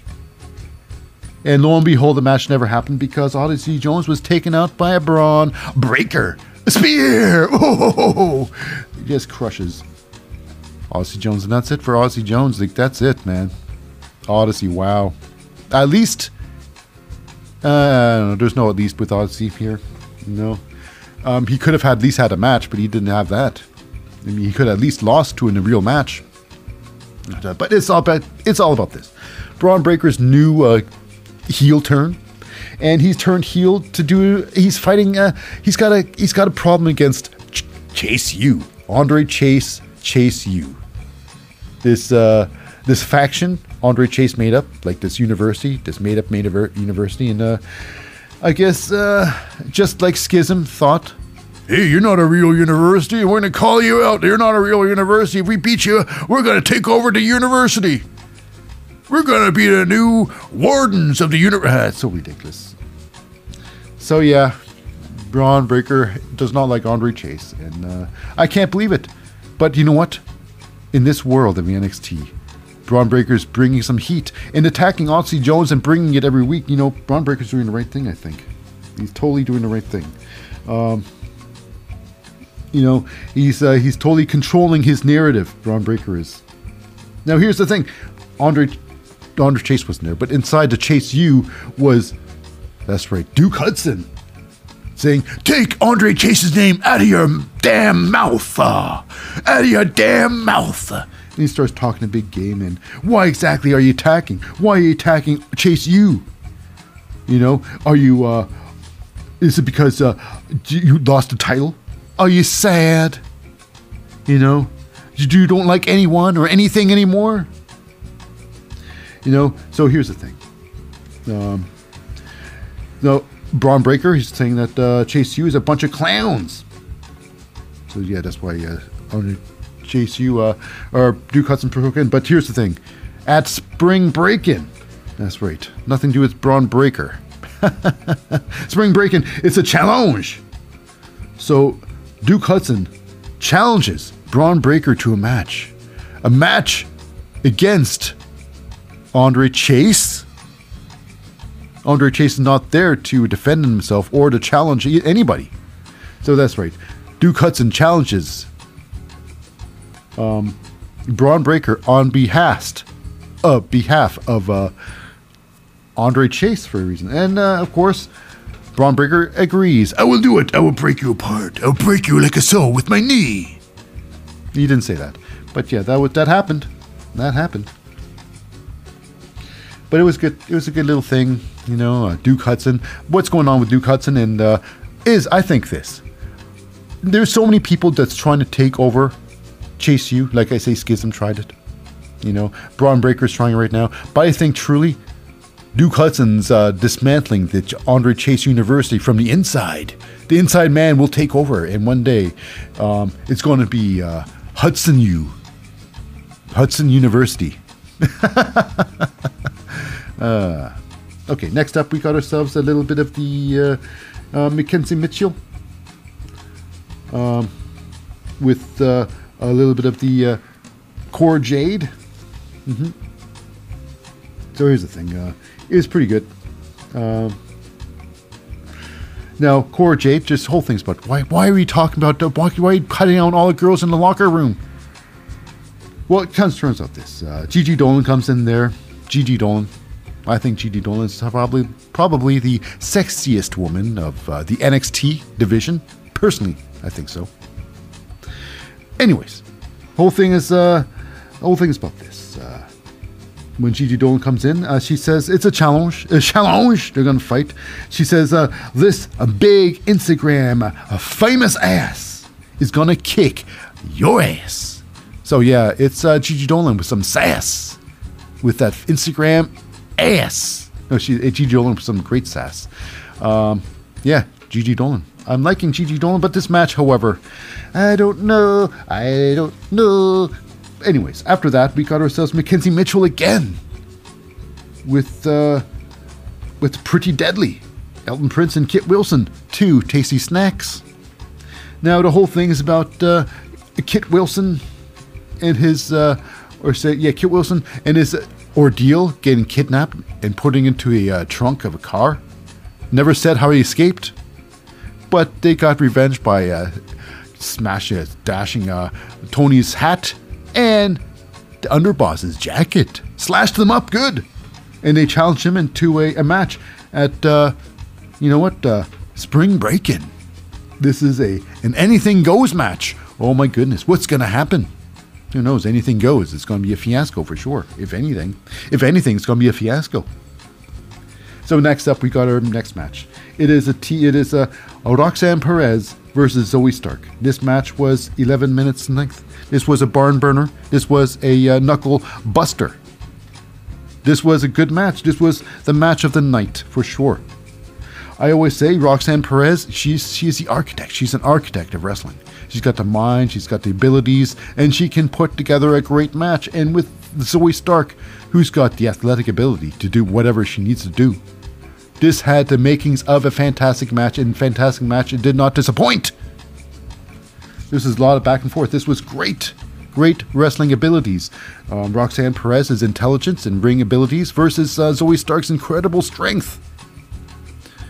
Um, for one, uh, Roxanne Perez tried to go for a tope suicida, getting uh, Zoey Stark outside the ring, and tope suicida she did, but however, Zoey Stark catches her into a fireman's carry and just knocks her in the face against the uh, ring apron. Later on, she did attempt it again. Zoey Stark gets outside the ring and a perfect tope suicida between the first and second ropes, crushing some Zoey Stark outside the ring. It's true. It's very true. Now, the end sequence here is a lot. It was, a, like I say, this match was fantastic. This match was a great match. Now, Zoey Stark did try to get uh, Roxanne Perez into her um, Z360, she calls it, the three the Z360. You know, Everybody call it. I call it the feast your eyes uh, for a little bit because it uh, was almost like it. Except uh, she started. The feast your eyes uh, is a uh, you know uh, torture rack starts. Anyways, uh, Z360. She attempts it on uh, Roxanne Perez. Roxanne counters it with a roll up. Oh, a roll up. Very close to winning. Now, uh, after that roll up, it's uh, Zoey Stark grabs uh, Roxanne. Well, she ends up throwing her to the ring post, trying then follows in with a spear. but however, the spear was no good. Uh, no good. Roxanne um, jumps it and then flips around and then pops on her back. That's right. A pop rocks. A pop rock counter. What a wonderful counter of that match. This match was, like I say, incredible. It was a good match. Um, in about 11 minutes, Roxanne Perez becomes a winner. At the end of the match, however, we got ourselves an Indi Hartwell. An Indi Hartwell coming in the ring there with a heartfelt moment, giving props where props is due. Giving the, like, uh, if it weren't for you, I wouldn't be champion. That's right. So she's giving Roxanne Perez first dibs because, after all, Roxanne Perez did not lose her championship gold. She was stripped by, uh, you know, Shawn Michaels. Oh, Shawn. Yeah, stripped Roxanne. So now Indi Hartwell is the new champion, and she wants to give uh, Roxanne first opportunity. But however, before she can shake hands, we got ourselves a little bit of uh, Tiffany Stratton comes in the ring there. And she like she kind of badmouths them all. Yeah, a very beatable challenger. Me me me me me. So, anyways, she didn't do much to upset uh, Indi Hartwell. And Indi Hartwell was like, "Well, fine, let's do it then next week. A triple threat match. I'll show you, and I'll show you. I'll show you all." She didn't quite say it like that, but she does want to prove that Indi Hartwell is no joke, and wants to continue being champion. But this could be just a road for Roxanne Perez to prove herself to, to, the world that you know what, um, beating uh, you know uh, Rose, you know, Mandy Rose was uh, not like uh, was no fluke because Mandy Rose was leaving, so it was no circumstance thing that uh, Roxanne is a real champion. Ever, nevertheless, nevertheless, I blurped that out good enough. We move on to, uh, I suppose, we got McKenzie Mitchell with uh, Grayson Waller. Grayson Waller. And basically, it's a, it's a pre Grayson Waller effect interview. You know, he's talking about uh, Carmelo Hayes. You know, uh, it's uh, this week. He's saying this uh, today. I'm gonna tell him I'm gonna take the title, and next week I'm gonna take the title. Mm-hmm. Will Grayson Waller take the title next week? But all I know, or will Grayson Waller tell him he's gonna take the title this week? Next up, we got ourselves a little bit of Robert Stone and Von Wagner. Oh, Will. Now, last week, Von Wagner lost to Ilya Dragunov, and that's when uh, Robert Stone said, You lose that match. No more me. I'm out of here. I'm a gone. But uh, apparently, Von Wagner talked about, I'm a second generation wrestler, man. My dad was a, a Beverly brother for crying out loud. For God damn it. He didn't say the, you know, didn't get cursive. But he says he did say brought the fact that he is a second generation. His uh, his daddy was a, a Beverly brother. Now I'm a big fan of Von Wagner. He's getting no love these days, but hopefully, hopefully now he's got uh, Robert Stone, Mr. Stone, back on track. No, will Mr. Stone give him some other advice rather than rather than advice of uh, win the match, win the match? Can't you listen to my advice? My advice to you is win that match. No, he needs he's got to need better advice than that if he's going to carry on. Anyways, they're back together. Von Wagner, Robert Stone. Will they move mountains or will they do nothing? I hope they move mountains. Okay, next up, we got uh, little Axiom. Backstage, he's a little uh, vignette talking about uh, Scrypts. Mm, I'm Scrypts. Me, me, me, me. We're we're rivals. We're like superheroes. Me, yes. Uh, Uh, he didn't sound anything like that. But two mask wrestlers, two luche, masked luchadores, Scrypts, hey, Mr. Potato, and uh, one of the greats, Axiom. So they're going to collide, and will it matter? Eh, will it be good? I don't know. But Axiom, he can put together a good match. So it'll be okay. it'll be interesting, whatever it was going to be, whatever it's going to be. But here we are, next match. It is uh, in the women's division. The very, uh, I think, the most beautiful woman in NXT. It's Gigi Dolan versus All Ego. Excuse me? That's right, it's All Ego. Cora Jade. That's right. Now, Cora Jade in this uh, this match here was uh, about three minutes and 40 seconds, under four minutes. Mm-hmm. This had a lot of back and forth. Gigi Dolan with her big kicks into the face of uh, Cora Jade. But it comes down to this. It is the fact that uh, Jacy Jayne, she gets involved with the match. She goes for a big gold kick to uh, Gigi Dolan's face. Doesn't happen. Now, Gigi Dolan and Jacy Jayne take it. Gigi pulls in Jacy Jayne into the ring, and they start scrapping. And I figured, hey, this is where the referee calls the match. Hey, this is uh, this is getting ridiculous now. Call for disqualification, but no, referee is very lenient. Well, let this happen. They start scrapping. Uh, Gigi throws out uh, Jacy Jayne for the ring and uh, hits her into the ring. She just takes her out. She throws her into the steel steps and then throws her right into the lap of the awaiting. That's right, Booker T. Right in the lap. Ah, the luxury. Anyways, he didn't expect it, and they landed in a bang. Now here's the ending of the match, the official ending. Gigi Dolan gets into the ring. She's all proud of her work. She turns around to get a face full of knee from Cora Jade.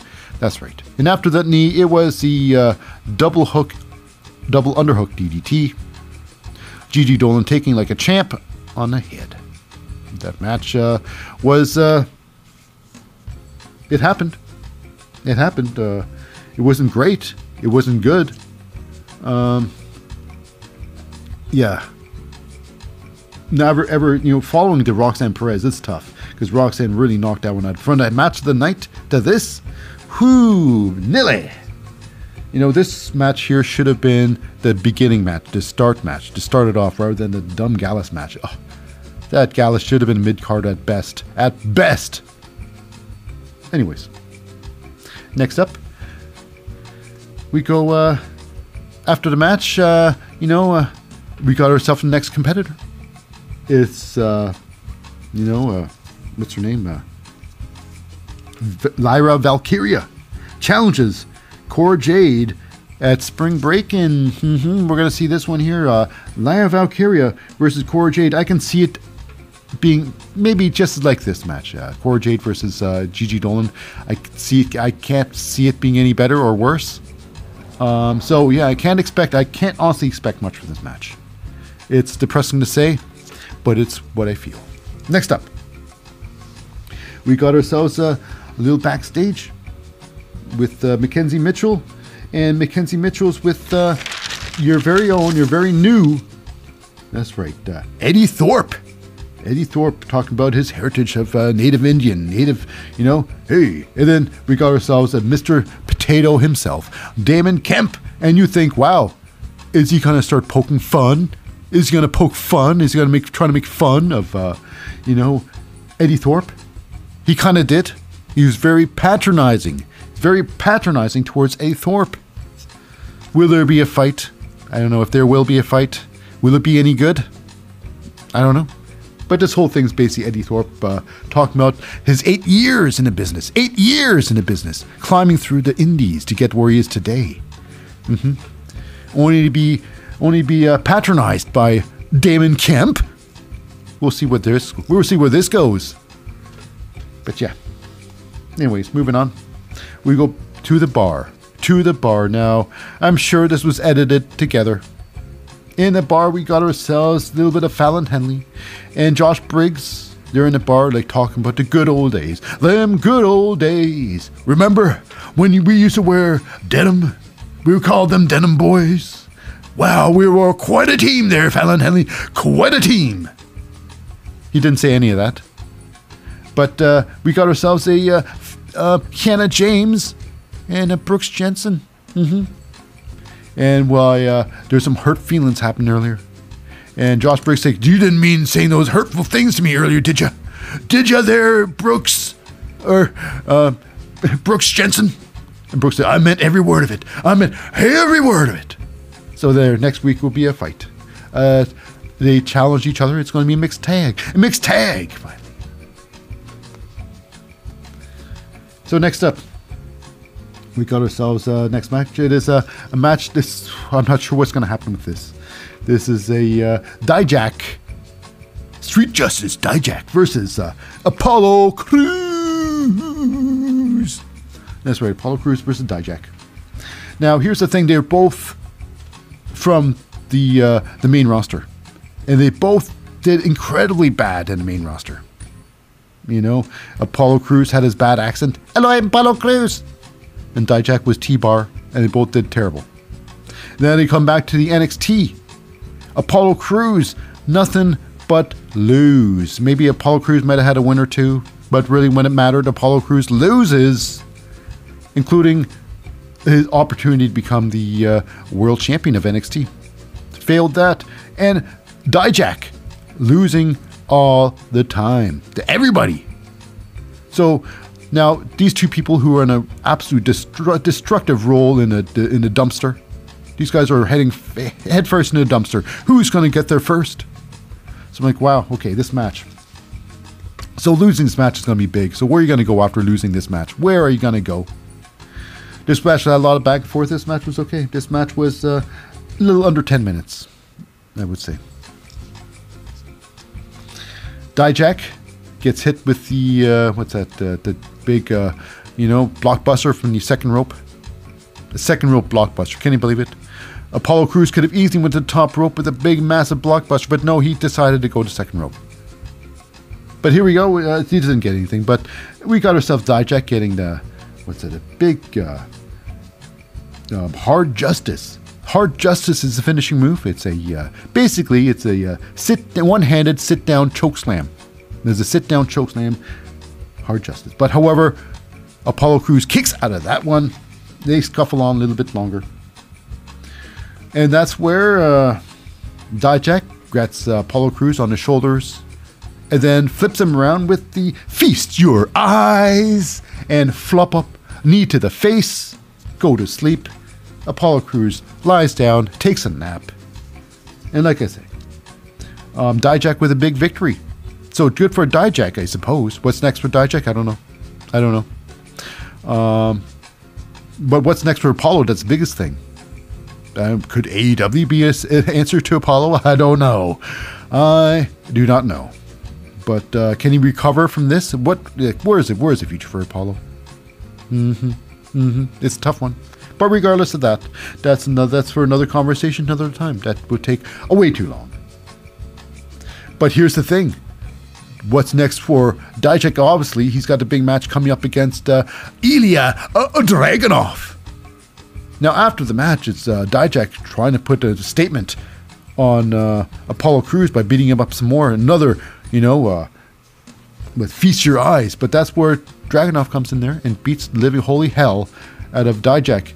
And with a big boot, ends up kicking him outside the ring. And that's that. That's that.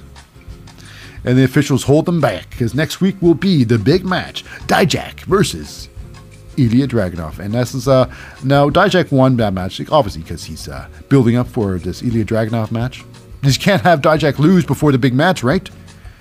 Because what if Dijak, uh, you know, loses to uh, Apollo Crews? That makes what? What does? What's the whole thing with uh, Ilya Dragunov? He's going to beat a loser. So yeah, Ilya Dragunov's going to win next week. And what's going to happen to Dijak after that? He's going to join Apollo Crews apparently. Maybe they'll start a tag team. Ugh. So next up, we got ourselves a very interesting situation. Jacy Jayne leaving the arena, the uh, you know the performance center, and the question is, the cameraman says, uh, "Now, now, why do you keep uh, inserting yourself into uh, Jacy uh, into Gigi Dolan's matches, there, uh, Jacy Jayne?" And Jacy, because uh, now this is just weird. Jacy Jayne wants to uh, make uh, Gigi Dolan's life miserable, apparently miserable. Um, now, the reason why she attacked, she keeps on, you know, attacking uh, Gigi Dolan, is for this. It's because as a child, Gigi Dolan, in her terrible life, her, her, uh, her, her, her abusive life, her childhood with her parents being so abusive, that she decided to take life in her own hands, and when she was old enough to strive on her own, to leave the house, to make waves, to make Gigi Dolan who she is, make the woman that she is. So she blames Gigi Dolan for leaving her brother behind in that abusive house, in that very abusive house. Like, really? Really? You don't care about Jacy, you don't care about Gigi Dolan, Jacy? Why do you even care about her younger brother? Why do you care about her brother? You know?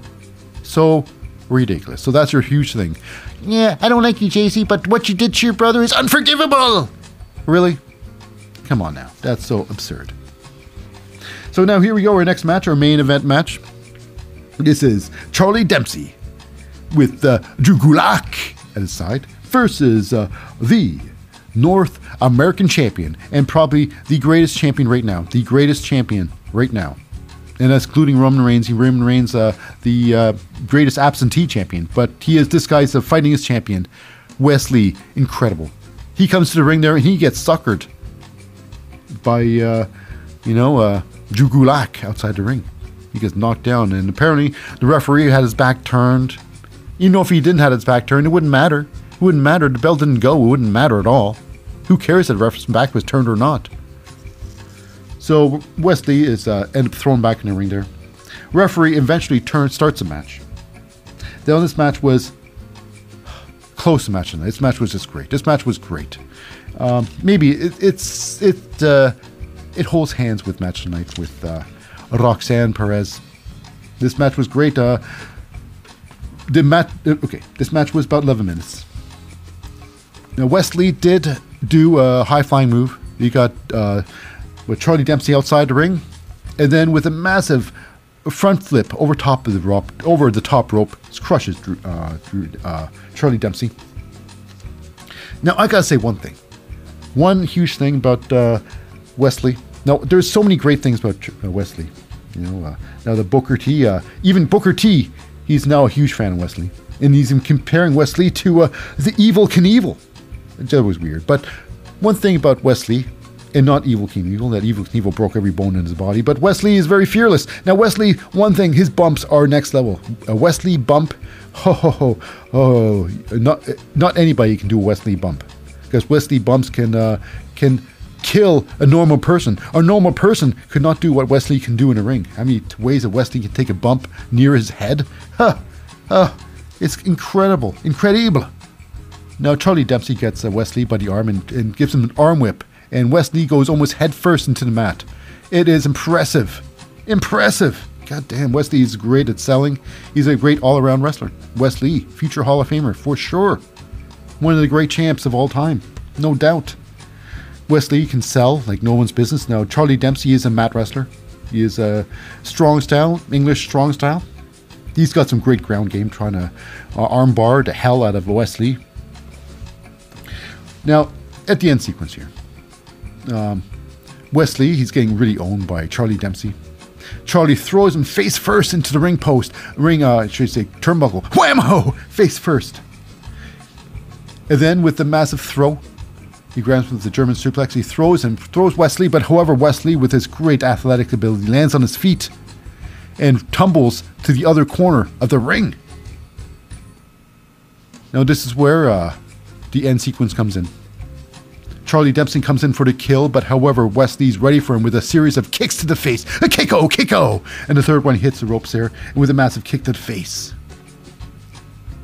And then this is where uh, um, Drew Gulak tries to interfere a little bit, but Wes Lee's ready for him, and with a massive shuriken strike or a massive uppercut to the face, Wes Lee gets dispels dispels of uh, you know Drew Gulak, and then sets up for his great move one of the greatest moves you can see. It's a back handspring, uh, a Pele kick. You know, absolutely incredible. The cardiac kick just knocks out West, knocks out uh, Charlie Dempsey. This match was great. And one, two, three. Eleven minutes later, it's over. Over. But however, it's not over for the night for Wesley. After the match, it is a double team. Drew Gulak comes in there and then gives him a one massive power bomb. And then after that, now this move here is, quite frankly, if this move is done correctly, this move is the most deadliest move of all of wrestling. Period. This is the dragon suplex. The dragon suplex where the person is given a full Nelson and then suplexed over. Now, people like Kenny Omega do this dragon suplex, but they, they, they, they give you a, a full Nelson and basically pull you down. You know, it, it's uh, it's it's almost weird. But this dragon suplex, when you land properly, it can literally, if you if it's done improperly, or if if, if done properly, it's basically uh, like I say, it's a, uh, a full Nelson suplex. So you got to be good with bumps. Now Wesley is Wesley, I'm not sure how he did it, but Wesley had his neck. He took it high in the shoulders, high, so high in the shoulders. This looked like it could have been. This could kill somebody. Literally, that's the props of Wesley's ability in the ring. You can't do this movie on anybody because uh, I would say 75% of people who take this move just like this, uh, it would probably be their last last match ever, ever. So yeah, Wesley's taken to the doghouse by the uh, Drew Gulak and uh, Charlie Dempsey. So what's happened with uh, Wes Lee? We just leave it as that. We leave it as that. But we all know Wesley took that bump like a champ, so he's gonna be okay. He's gonna be okay. But it's Charlie Dempsey and uh, Drew Gulak making a statement in the NXT. So yeah, Drew Gulak is he's doing stuff. He's doing stuff other than uh, you know than uh, you know Apollo Crews and uh, Dijak. So moving on, we go with the the D'Angelo family having some dinner. You know, uh, Tony D'Angelo with uh, Channing Steaks Lorenzo, she. He doesn't talk like that. He never never talks like that, Channing. And they're talking about, oh, their jacket. Here, my jacket's been destroyed. And your hat uh, has been destroyed. Oh. So it's Spring Breakin'. They're gonna have a one one time. It's a one, is match. It's they call it the uh, the trunk match. A trunk match at Spring Breakin'. So yeah, nothing like a coffin match at all. You know, it's just a trunk. You know, so they're shaped differently. So you got to be thrown into the trunk to lose, I suppose. Both of them, who knows? Who knows? But it's a no holds barred trunk match. Anything goes, I should say. So no holds barred trunk match. How about that? How about that? With that, now we go to our final segment, the segment of the night. It is the Grayson Waller effect. The Grayson Waller effect. This is a build up to next week, um, Spring Breakin'. And uh, a big question came in. Carmelo, when you say you're him, what do you mean by him? And of course, uh, Grayson Waller says, "Why him is him is an acronym. If you want to know, him is an acronym. An ac- he didn't say acronym, but acronym. It means he is mediocre. It's like, well, he's mediocre. That does uh, it is an acronym for him, I suppose. But the whole thing is hilarious, you know. It's uh, the fact is that this uh, Carmelo Hayes, he uh, he has so many uh, so many decorations. He's like a Christmas tree. Get uh, more decorations than a Christmas tree. Now, when it comes to Grayson Waller, he's got so many bricks. He can actually build an apartment complex just outside the uh, the PC, the Performance Center. Mm-hmm. So, anyways, it was, it was pretty good stuff. Really good uh, banter. A lot of good insults back and forth. They're both great talkers, and this is just really good uh, pre-match banter for uh, this Spring Breakin'. So I'm definitely looking forward for that. So now, but at Spring Breakin', however, next week on Spring Breakin', we're going to have ourselves a uh, NXT Women's Triple Threat Championship match. It's Indi Hartwell defending her title against former champion Roxanne Perez and the very beautiful Tiffany Stratton, the queen of the moonsault.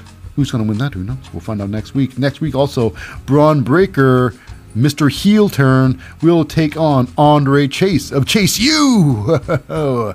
oh, Andre Bron Breakker, mm, going for the low hanging fruit for a good, good, uh, you know, heat, good heat. Using Andre Chase for heat. That's just crazy talk. Anyways, also we got ourselves the final the, the final divide mixed tag team match.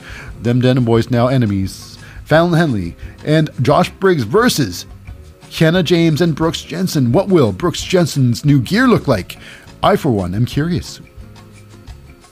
And then we're going to have a match which is going to be curious, of course. I'm curious. It's going to be good. It's going to be bad. Will people even notice? Remember, Lyra Valkyria, Miss Safety versus Miss All Ego. Excuse me. That's right, All Ego. Cora Jade next week. And least we forget, It's not a coffin match. It's no, forget that. Not a coffin match. It is a trunk match. A trunk match. Not an elephant trunk. You know, like a trunk of a car match. It is Tony D'Angelo and Channing Stacks Lorenzo, the underboss, versus two tasty snacks of Pretty Deadly, Elton Prince and Kit Wilson. Now, that does wrap it up for this week's episode of NXT. But right after this, a short break, we have some uh, SmackDown right.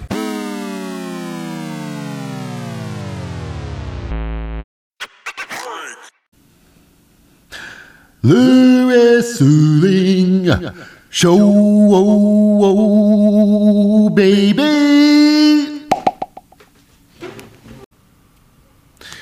It's time for the wrestling show to take a very cynical look back at representing the WWE and live uh, from the Ohio State University. It's Friday Night SmackDown. Air date April the 21st, 2023. This episode is The Road to WrestleMania's Backlash. Let's go. Welbo. Welbo. Welcome back to the Wrestling Show, listener. I'm your most fickle host, Lip Hazlewood, and this is a very cynical look back at the latest episode of a Friday Night SmackDown. But in all seriousness, um, the difference between Friday Night SmackDown and Monday Night Raw these days is just name, because they might as well just be called Monday Night uh, WWE on Mondays and WWE on Fridays, because uh, the roster is just there's just no difference between the rosters right now. I can't wait until the new draft, so then we can definitely draw the line between what is Raw and what is SmackDown. Besides, what day it's on. true. Now, but first, before we get uh, uh, started on the show. Uh, first, a quick shout out to the non competitors. They are the glue that holds objects together, so to speak. Now, first, representing the authority figure, it's Adam Pearce. Next, getting all the pre match interviews and all the backstage scoops, it's uh, Kayla Braxton. And most importantly, the commentary crew, the play by play guys, the hosts, and I even call them the narrators of the whole damn show. They are the team of one, my personal favorite, Mr. Silky Voice himself, the highly intelligent and future Hall of Famer for sure. It's Wade Barrett, and backing him up, it's the longtime veteran, wrong and strong usually. It's uh, Michael Cole. Now, without any uh, further to-dos, let's get on with the show let's get on with the show. And the show starts off with the a big uh, a tag team match, and it's uh, representing. This they're usually on uh, um, Monday Night Raw. It's uh, the Judgment Day. It's uh, representing Judgment Day. It's Finn Balor and Damian Priest fighting, representing the what's that? The Legado no, it's not Legado. It's uh, Latino World Order, although it could be called Legado World Order as well, either or.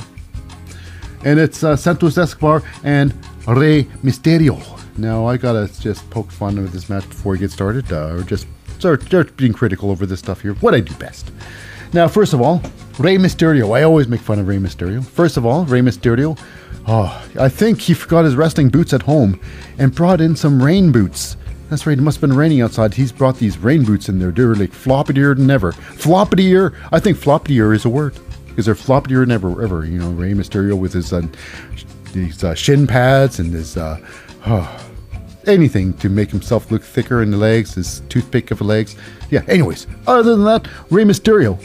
On the bright side of Rey Mysterio, he is the workhorse of the WWE, working every single show. This man is like 70, 80 years old and he's doing so much work. It's incredible. And of course, this match itself, it's uh, was about almost eight minutes long. Eight minutes of wrestling. And what else can I say about this match? One thing also, other than Rey Mysterio and his uh, floppity shoes and his uh, thickening gear, it's uh, the fact that the Judgment Day, why? they just don't give a damn about tag teams. They don't know how a tag team match works. What does a tag rope? What is a tag rope? Now, I think they used the tag ropes once in this match. But the referee, he doesn't care. He don't care whether you use ropes or not. It's that simple. And it is blatant that the Judgment Day, they just don't know how to use ropes. It's ridiculous. But we got ourselves a nice tandem move with uh, the, the, the what's that? Uh, Latino World Order, Legado. It's actually uh, Rey Mysterio charges uh, um, Santino, uh, Santos, not Santino, Santino Escobar, Santos Escobar, and Santo uh, Santos with uh, just flips him over his head, and he does a super, uh, you know, sit down senton and uh, Dominik or Damian Priest. I'm on top of things, listener. Seriously. So we got even a, a funnier moment as match. This match has a funny, a funny moment, which is we have ourselves a uh, another tandem move. Is we got Santos Escobar. He does the the midget toss. That's right. It's the the midget toss. He uh, throws Rey Mysterio outside the ring. Hopefully, he's going to get uh, some Finn Balor who's lying out there. But here's the thing: uh, to protect Finn Balor from getting, uh, I guess, uh, splashed, is uh, what's uh, Damian Priest. He grabs uh, Finn Balor by the feet and pulls pulls him out of the way. Uh, oh, so funny. Oh, oh my God! It's like you re- that really happened. That really happened. It was hilarious. It was hilarious. Lots of last smile. Now at the end sequence was this. Um, it seemed as though um, Rey Mysterio was setting up Finn Balor for a 619, baby! And Damian Priest went on the other side of the ring post and slapped his partner Finn Balor on the shoulder. Because I say slap because obviously he did not use their tag rope at all. Didn't even think about the tag rope. And the referee, oh my goodness, you know, Hank Walker's brother, terrible, terrible job again. He calls it a tag. Rey Mysterio doesn't see it. Santos Escobar doesn't see it. Then they carry on. Um, was that uh, Damian Priest runs into the ring there, and he ends up f- shooting himself over top of the ropes and shooting himself outside the ring. It's true. And then that's when, uh, of course, Rey Mysterio gets, uh, you know, Finn Balor into the uh, 619, baby! Booyaka, booyaka! He hit him so hard, Rey Mysterio's boots slid right off his feet, flopped right off his feet and right into the crowd. Now, his boots sliding off uh, Rey Mysterio's feet never happened, but it could have. Those boots are really floppy on his legs. Anyways, he tags in some, uh, well, Santos Escobar. Santos goes for a big old splash in the top rope. It's almost like a uh, Rey Mysterio splash. You know, it's like a trust fall going forwards. Um, you know, Santos Escobar has to lower his game so it makes uh, Rey Mysterio look great. I don't know. But Santos Escobar, come on now. You could have got more height with that. You could have got more height with that rather than just a trust fall forward. Santos, come on now. Come on. So when uh, Rey Mysterio done his 619, he was standing on the outside of the apron. You know, of the ring, on the apron, outside the ring. And then that's when Damian Priest comes in there, grabs a Rey Mysterio, and then slams him into the ring post. Whip pow! It's true, it happened. And then while inside the ring, it's Santos Escobar trying to get a pin on uh, Finn Balor. And uh, of course, Damian Priest comes from behind and grabs him by the neck. And then uh, it's uh, South of Heaven later, the choke slam. And it is over. And it is uh, the Judgment Day, Judgment Day. They win again, yeah. And of course, Santos taking a loss because, uh, you know, it's uh, Rey Mysterio. He will never take a loss. Say, boss, you know who I am. I'm a Rey Mysterio. I never lose. I will tag out to Santos Escobar. Yes, that's right. That's my uh, Rey Mysterio impression. You might have thought Rey Mysterio was in the studio with me right now, but he is not. So, like I say, next up, we go backstage, and oh my goodness, now, um, WrestleMania's backlash is taking place in the great country of Puerto Rico. Puerto Rico. And you know what? Apparently, it's uh, we got ourselves a Zelina Vega, or yep, a demanding a title match against uh, your current champion, your SmackDown champion, Aria Ripley. And speak of champions, no, uh, who weren't there today? Your SmackDown champions. That's right. Roman Reigns not there again, and Rhea Ripley not there today. How about that? How about that? and your tag team champions aren't there today. How about that? Crazy stuff. Now, anyways, so it's uh, you know, Zelina Vega de- demanding a match against Rhea Ripley. I'm thinking, what, what have you done lately? Not just lately, but uh, at all since this year. What has Zelina Vega done? Not just this year, but 2022 as well. I mean, what has Zelina been doing? I mean, she made Queen of the Ring, but that was a that was a nonsense title. That was a nonsense title, you know.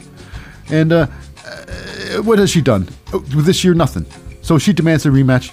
Demands a match, not a rematch. Demands a match only because. Simple reason is, you know what? She's the only Puerto Rican, a lady, a woman on the roster, and since they're going to be in Puerto Rico, that's why she deserved the match. You know, not that she's earned it or not. You know, so a ridiculous. I gotta say, it is uh, ridiculous to the next level of ridiculousness. So Adam Pearce says, "Hmm, that's a good point to bring up there. I'll think about it." And you know what's gonna happen? She's gonna get the match. But you know who's going to win? Rhea Ripley easily. Easily Rhea Ripley. But you know what? Rhea Ripley's a good worker. This should be a fun match because Rhea Ripley can uh, work. You know, can can job, can work to uh, anybody. You know. So, next up, we got ourselves a little bit of a Shinsuke Nakamura. A Shinsuke Nakamura. A little bit of vignette. Talk about when he was gone. What did what did Shinsuke learn on his absence of the WWE? Why? His strong style has gotten stronger and he's ready to take over. So now, Shinsuke, in order to take over, he she must take out his next opponent, which is uh, Mr. Uh, Karrion Kross. With him is, uh, the beautiful uh, Scarlett. Now the cards have been set, and it's uh, not good for uh, Shinsuke and Nakamura. But that's the thing, you know. Uh, I believe, I think Shinsuke's back, and he's going for a title run and I believe Shinsuke is going to be running over some uh, Kross. I don't think Karrion Kross is carrying. I think I could think Karrion Kross is great talent. He's got great mic skills inside the ring. He's not. He could be a little bit more. Uh, I don't know. Uh, uh, stiff in the ring, so I should say. You know, just beat beat up his opponents a little bit more. You know, rather than being too safe in that ring. But regardless, I don't think uh, the WWE is completely behind Karrion Kross. So I think this will be Shinsuke Nakamura gonna win this battle. Next up, we go into the ring, and it is a tag team match. And like all tag team matches, uh, the referees don't care if you use the ropes or not. It's true. And in this match, it is a team of uh, Triple B, Triple B. And that is uh, bald, bearded, and beautiful. Bald, bearded, and beautiful. That's what I call them. I just call them that. Um, now, uh, apparently, Michael Cole says uh, um, Braun Strowman calls the team jacked tanned, and juicy. I'm sorry, that's pretty disgusting. So, anyways, the team of bald, bearded, and beautiful of Ricochet and Braun um, Strowman fighting the Viking Raiders, and they are the team of Erik and Ivar. Now, Ivar, I believe, is one of the great talents of wrestling. If he breaks off with the uh, Viking Raiders, I think there's no no stopping where uh, Erik Ivar, Erik, uh, or should Ivar uh, can go. Anyways, with them is Erik's wife, uh, Valhalla. Valhalla. That's right. Now, this match was uh, about 12 minutes. It was a barn burner. It was good. It was a barn burner. It was, uh, it was an okay match. Pretty good match. Almost match of the night. Considering it was a tag team. You know? Um, now, in this match here, it was hilarious. We had this moment where uh, Ricochet and uh, was tagged, tags himself in. He tags in with uh, Braun Strowman, and Braun beals him. It, it, reminds me of like a Cactus Jack moment when he's uh, fighting. When Cactus Jack, back in the days when he had a tag team partner he didn't like, he would tag his partner by punching him in the face or something like that, and then uh, uh, monkey flipping him into the ring. You know, it was hilarious. This is almost as hilarious if it was like if this is what it was supposed to be. I think it was a mistake. Anyways, um, Braun Strowman tags in uh, Ricochet and then beals him hard into the ring. And now I say he beals him into the ring because he hit nobody.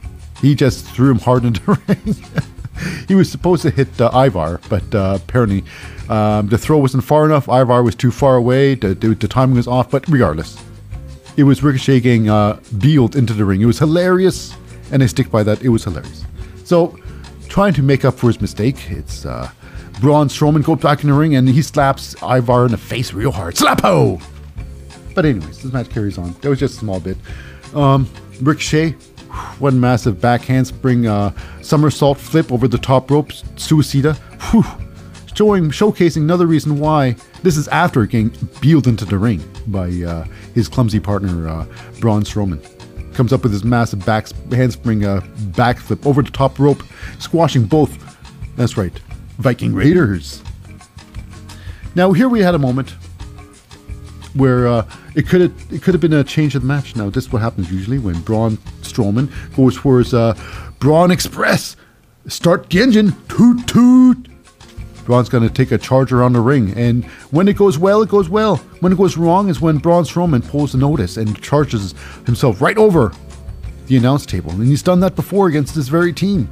He tried to charge against uh, uh um, Erik, and he uh, threw himself right over top the uh, announce table. It was embarrassing, but this time it was not. He smashes uh, Erik and crushes Ivar, and he just it was hilarious. But however, before he can get into the ring, actually got into the ring there, and before he can do anything, he's a little bit of a the second distraction. It's uh, Valhalla. Mm-hmm. Uh, Sarah Logan, she's like uh, complaining. She's complaining to uh, Braun Strowman. She's like, "What are you doing? What you looking at, you creepy lady? You creepy lady." He didn't say any of that. But anyways, this was enough uh, time for uh, Erik to get in the ring there and to try and take over for them. They start beating up some uh, Braun Strowman, and then with the greatest, the greatest uh, fr- uh, splash from the top rope, it is Ivar tries to put an end to uh, Braun Strowman, but Braun kicks out, a hard kick out, and eventually he takes out the uh, Viking Raiders and gets a hot tag, the hot tag on Ricochet, and he gets some well-needed rest. Braun does. Ricochet does some damage in the ring there, and eventually tags back out to uh, Braun Strowman. And then a quick tag it back in is Ricochet, which uh, basically uh, setting up the whole finisher.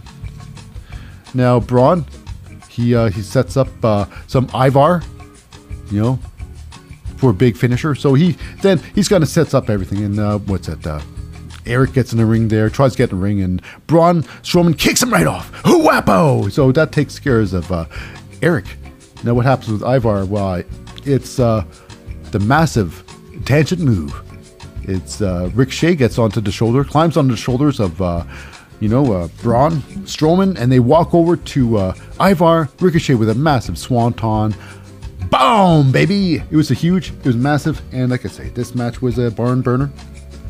This was a very good match. Uh, probably, um, eh, it's shared match of the night. There's another great match. The main event match was a great one as well. It's true. But no, no, that one got matched tonight. Uh, the other one, uh, the uh, the the main event is a uh, no disqualification match. So that's uh, that's can never win match of the night, even though it was a fun one.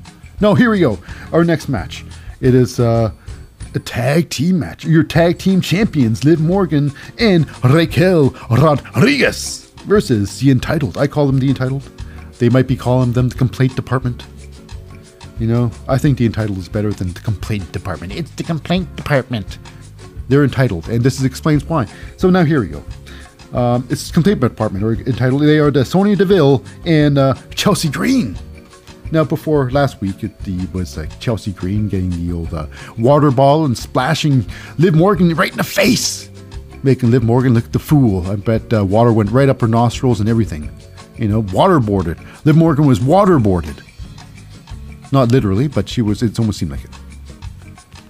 So it was like a pre-match interview. Liv Morgan just losing your absolute shit. And Raquel's like, ah, let's save your anger to the ring. That's right. And uh, no interview, but at least we had a glimpse of the beautiful Kayla Braxton. So now here we go into the ring. And before the match, we got ourselves a little little uh, confrontation, little confrontation between the two teams, and it is pretty funny because uh, Chelsea Green brought a prop to the ring. It's a very bedazzled uh, water bottle, and she attempted to spray um, Liv Morgan the face again, which she didn't, and Liv Morgan would lost her shit again. But it was Raquel Rodriguez holding her back. Now this match here, I was surprised. Um, this was about uh, seven minutes, seven minutes in length. Although it seemed like it was much longer. it seemed like it was much longer for some reason. It was okay. It's not anything special. Liv Morgan starts off with she. I'm thinking Liv Morgan's move is a lot like Becky Lynch. You know, uh, she loves doing this uh, flying drop kick. You know, she gets uh, you know uh, Chelsea with a massive flying drop kick as soon as the bell starts. Mm-hmm. Now this match goes back. It's a lot of back and forth. A lot of back and forth here. Now we had a moment here where uh, another moment where uh, what's that? Uh, Raquel and Chelsea fight outside the ring, and well, Raquel is puts goes out. It's flopped outside the ring there, and Chelsea Green tries to do a, uh, some sort of tope suicida. And Raquel catches her and does going to do a, give her a slam, some sort of slam, but then it's uh, what's that? Uh, Sonya Deville with the massive uh, Meteora. Gets a Meteora right on uh, Raquel. Now they go back in the ring there. You know, uh, and they scuffle some more where it's uh, Liv Morgan is in that ring. And she gets, uh, what? Chelsea Green and Liv Morgan's in the ring. They scuffle a little bit more. Liv, uh, Chelsea Green goes, tries to go over a pin, and she gets her feet onto the ropes where the referee's right there and say, Hey, I'm not counting that. Your feet are in the ropes. And I'm not counting it. It's a cheating. So, yeah, it's interesting. So then uh, we got ourselves a double team in the ring there. Chelsea Green and uh, Sonya Deville. Wonderful, huge, a, a double suplex.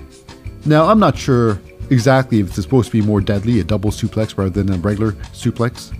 Because uh, it's not, you're not getting any more momentum falling. I mean, uh, it is what it is. So she got a double suplex on to Liv Morgan. They both did get him down there. And uh, now here we go. The ref didn't see this cheat.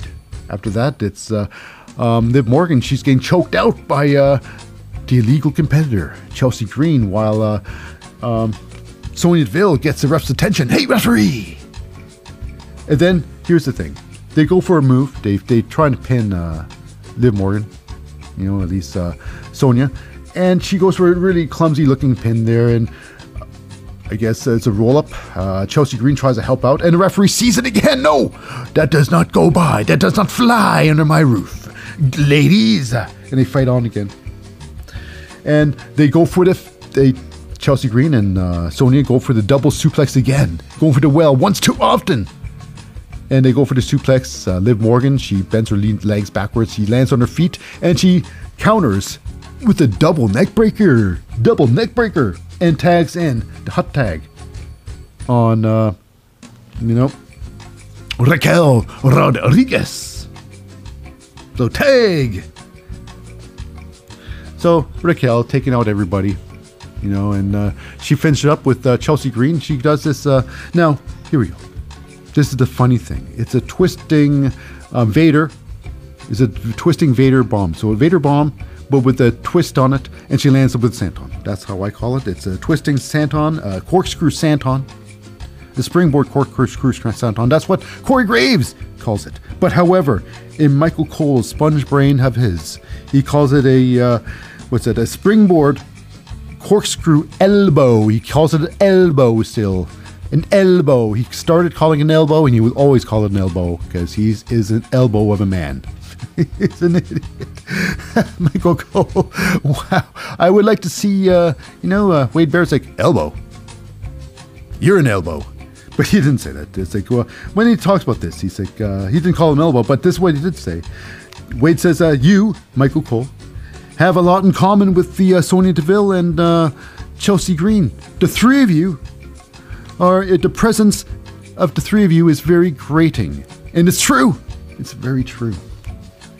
So yeah, after the big senton, this corkscrew senton, um, what uh, Raquel sets up. Uh, well, it's uh, she goes to the pin, and uh, why? Um, Sonya Deville comes in to break up the pin, and then Raquel sets up Sonya Deville on the top rope, on the second rope for a, big move. You know, um, this is where it gets weird because uh, Liv Morgan gets a blind tag on for some reason. Uh, Raquel then superplexes, uh, you know, Sonya Deville off the second rope. And then this where uh, I guess uh, because Sonya Deville wasn't even the legal person in the ring. Um, what's that? Uh, Chelsea Green comes back to the ring and he, she gets met by a top rope drop kick, a whammo by Liv, Liv Morgan, a big drop kick, missile drop kick style. You know, and then Liv Morgan gets Chelsea Green with the backstabber, whammo. But now, you know, it's uh, Chelsea Green really suffering a little bit. Um, Raquel Rodriguez in the ring there, and she takes out she takes out some, uh, you know, uh, Sonya Deville with a big old pump kick to the chest. Now this is, gets weird now. Um, this is where uh, Raquel Rodriguez charges the Chelsea Green at the ropes. Chelsea Green uh, ducks her, and then uh, Raquel throws herself over the top rope outside the ring. Now this is where it gets even stranger because Sonya Deville calls over the referee. Referee's like, "Hey, Sonya, what are you doing outside inside the ring here? You're supposed to be outside the ring." And hey, you look fantastic with that gear, and that's true. One thing's for sure, Sonya Deville looks fantastic in her wrestling gear. Sonya Deville and uh, Chelsea Green looking absolutely matching. Their gears like uh, match color, color code coordinated. Um, Chelsea Green looks great, but uh, yeah, Sonya Deville always brings it with her gear. Yeah, that's right. But anyways, while the referee is his back is turned to the action, it gets the dumbest thing. It gets weird to dumb, where uh, that prop comes in hand. Chelsea Green's a water um, uh, bottle prop. Why, it's uh, now in the hands of Liv Morgan. She grabs that ball and she pours it, dumps it right on the back. The back. She didn't squirt the eyes of uh, Chelsea Green. She didn't get any of it in her face. She squirts her back. She gets her back all soaking wet, and I guess that's uh, Chelsea Green's Achilles heel. Oh, my back is so cold. Oh, uh, what can I do? Oh, I, I think I'm. I think that's a cramp. I think I got a cramp. So ridiculous. So then it's uh, Liv Morgan with the, uh, you know, over top. She gets. Uh, uh, she goes jumps over top. She gets a roll up on uh, a roll up on uh, Chelsea Green. The referee goes down for the count, and right behind Liv Morgan, pushing her beautiful buttocks, it's uh, Raquel Rodriguez pushing her with her feet. Referee, he could have easily seen that. He, he called it on, uh, you know, Sonya Deville and Chelsea Green a couple of times. Talk about biasm, and this Wade Barrett calls him out for that. Wade Barrett calls out the biased referee's decision on, uh, you know, being on uh, the side of uh, the WWE champions. So shame on the referee for calling that one. But anyways, retaining their championship gold is Liv Morgan and Raquel Rodriguez. So next up, we got ourselves the beautiful Kayla Braxton backstage with the, the Matt Riddle. And she's basically like, uh, so what's with the, uh, you got this, uh, why do you, why did you accept the match with Solo Sikoa? After all, in a couple of weeks' time, you got a six man tag coming up, and uh, you don't want anything to happen. But here's the thing this is why uh, I guess Matt Riddle just wants some revenge. Got some revenge on some Solo Sikoa after being buried under a table. So he wants a no disqualification match. And that match is coming up in the main event. No disqualification. Matt Riddle versus the Bloodlines. Solo Sikoa. Now, I'm a big fan of Solo. This should be a good match. Like I say, it was a good match even though it was a no disqualification, and that is usually a fiasco. Usually a fiasco. Now, here we go. Next up, our next big match. It is an Intercontinental Championship match, and I can't believe this match is like the second to last, the worst spot you can have. Really, this match should be either headlining SmackDown or ending SmackDown. Intercontinental, Gunther is the face of SmackDown because Roman Reigns, where's Roman Reigns? Roman Reigns is never around now. Even though Gunther rarely ti- rarely defends his title, I think Roman, uh, you know, uh, Gunther rarely defends the title as well. But Gunther, I believe he still serves longer more than uh, Roman is. Truly do. Even though my opinion does change every week, but regardless, right now I that's what I believe. So what's going to happen in this match? I believe this will be the hardest match of, uh, um, what's that? Uh, Xavier Woods' career. So this is an intercontinental match, intercontinental title match.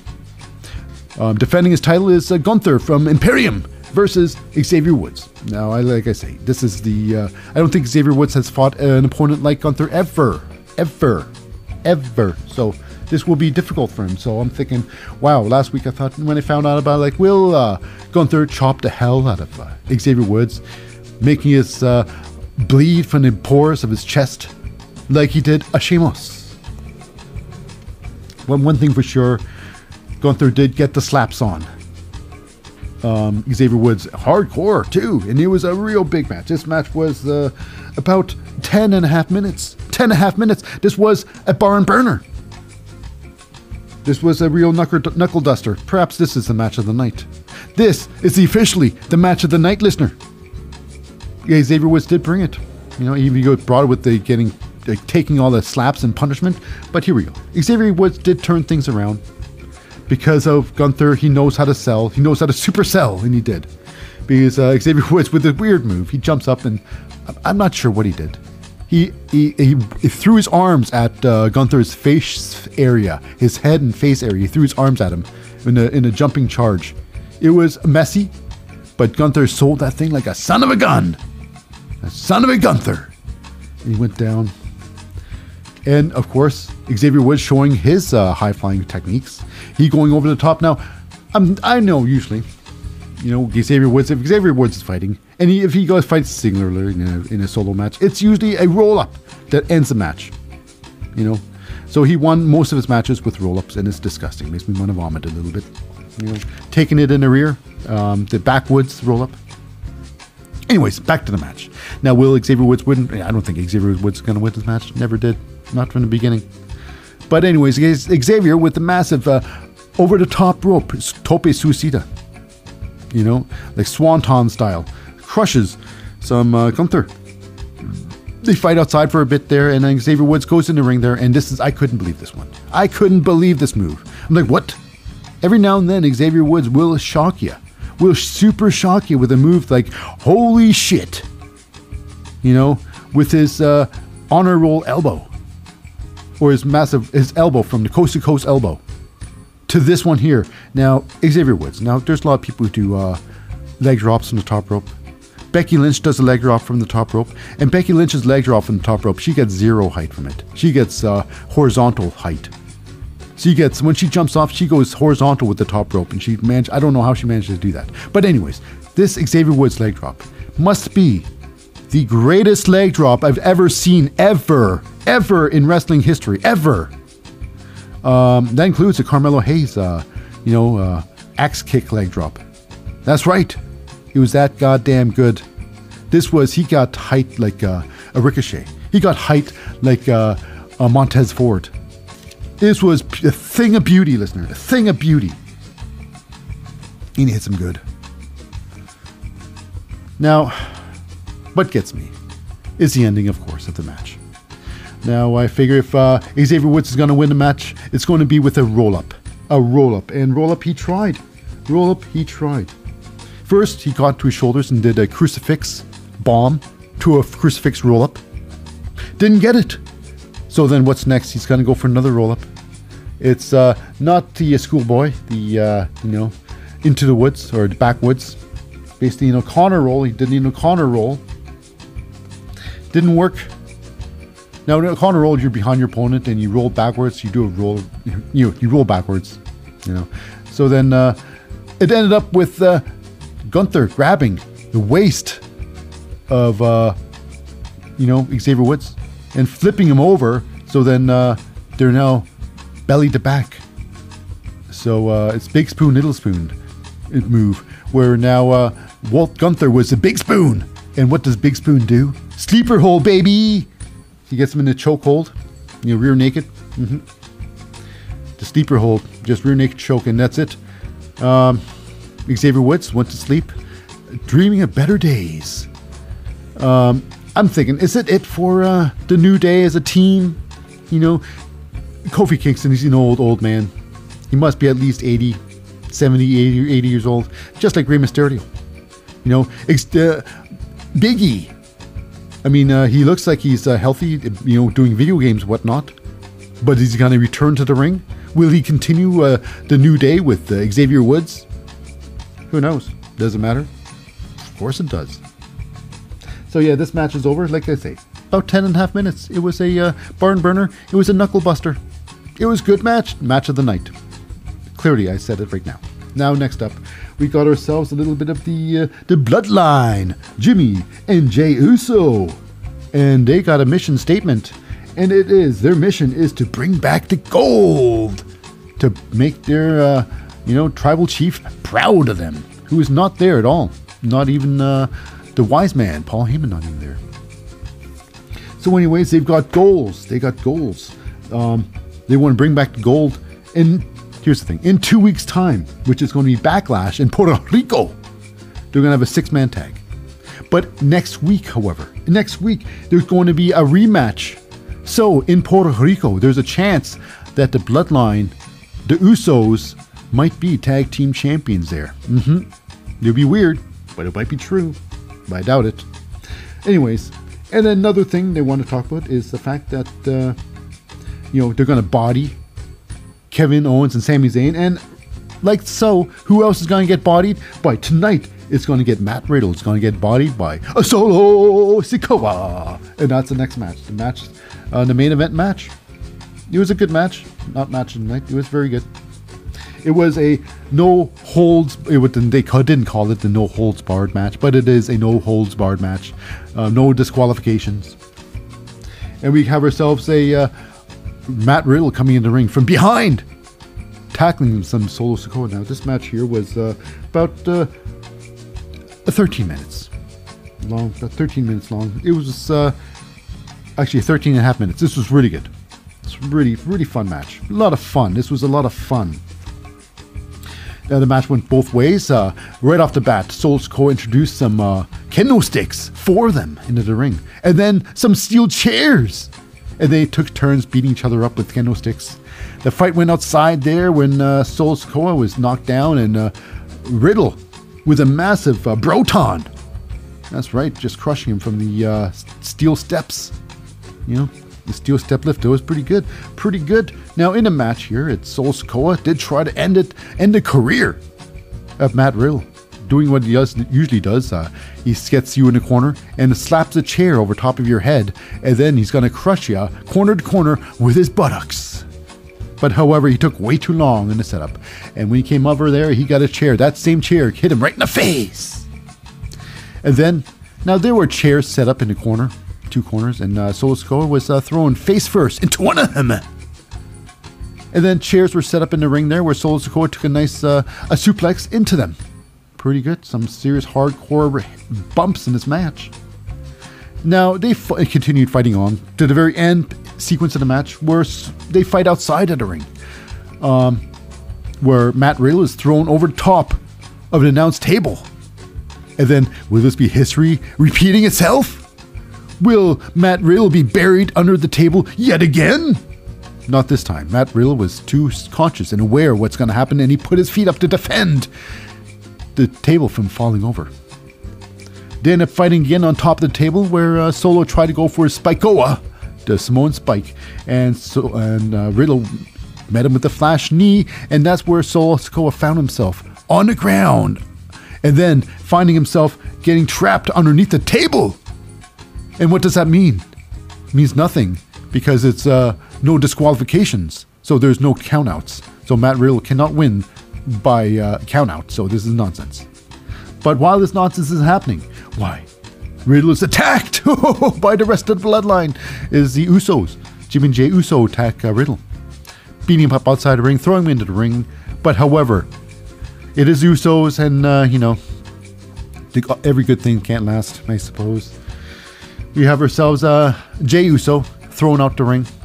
They fight inside the ring. Jey Uso gets. They were going to set up for the one and done, but uh, you know, it's uh, why Matt Riddle. He gets thrown against ropes. He holds the ropes, and uh, Jey Uso follows the suit, tries to get him there, and he gets thrown off the ropes. Jimmy Uso again gets, um, I guess, uh. He gets uh, leg scissored. You know, he gets pulled over the ropes as well, and then it's Riddle with the springboard Broton, the floating bro. He crushes both Jimmy Jey Uso in the ring. I'm thinking, well, okay. Yeah, while that's happening, we got our Solo Sokoa. He had enough time to get out from underneath the table. The tabla, I should say. The announcer's table, and then, well, While this happens, Riddle goes down the other side of the ring. They meet up, and then it's Solo Sikoa with the uh, the spinning the spinning uh, the solo, the spinning solo, the uh, Uranage onto the ring apron itself. They take it into the ring where the final sequence happens. Solo Sikoa goes for the Samoan Spikeoa. But however, Riddle ducked that through, and then with the uh, flash knee again, hits Solo Sikoa, then hits the ropes. When he bounced back, it was not good for Matt Riddle because Matt Riddle not just got uh, the uh, Samoan Spikeoa, but a running Samoan Spikeoa right to the throat. Poof! This match was uh, over in 13 and a half minutes. This was pretty fantastic. Solo Sikoa with a great match. You know, I'm a big fan of Solo. He's uh, this match was uh, definitely match of the night. However, I do think there was uh, maybe uh, you know I'm talking about uh, Xavier Woods Gunther should have been a main event. You know, it sucks that none of them got the main event. so yeah, it should have been like Liv Morgan, Sonya Deville, Chelsea Green should have started off the match, started off the night, and I would think uh, Xavier Woods and Gunther should have closed off the night. You know, um, but I guess they got to show like I don't the finishing. I don't. I'm not sure. I don't think they needed to have um, Matt Riddle getting uh, his ass beaten by uh, Solo, you know, because after the match, of course, um, the Usos come to the ring and they one and done Matt Riddle's ass right through a table. That's right, the first table through, and it's the Usos put him through it, and then yeah, making a big statement is the Usos. Or and they made a statement to the, uh, I guess the uh, to not present, I guess watching at home the tag team champions of uh, Kevin Owens and Sami Zayn. So saying, oh, oh my, maybe we should have been there to protect our uh, asset, Matt Riddle. But regardless, that uh, does wrap it up for this episode of SmackDown and concludes the wrestling show. Now, if you have joined us, uh, if you have joined us to the very end of the show, know that I hold a very special place in my heart just for you. Now, fear not. Stay tuned for next week we have an all new episode of All Wrestling Show. And always remember, listener, you matter.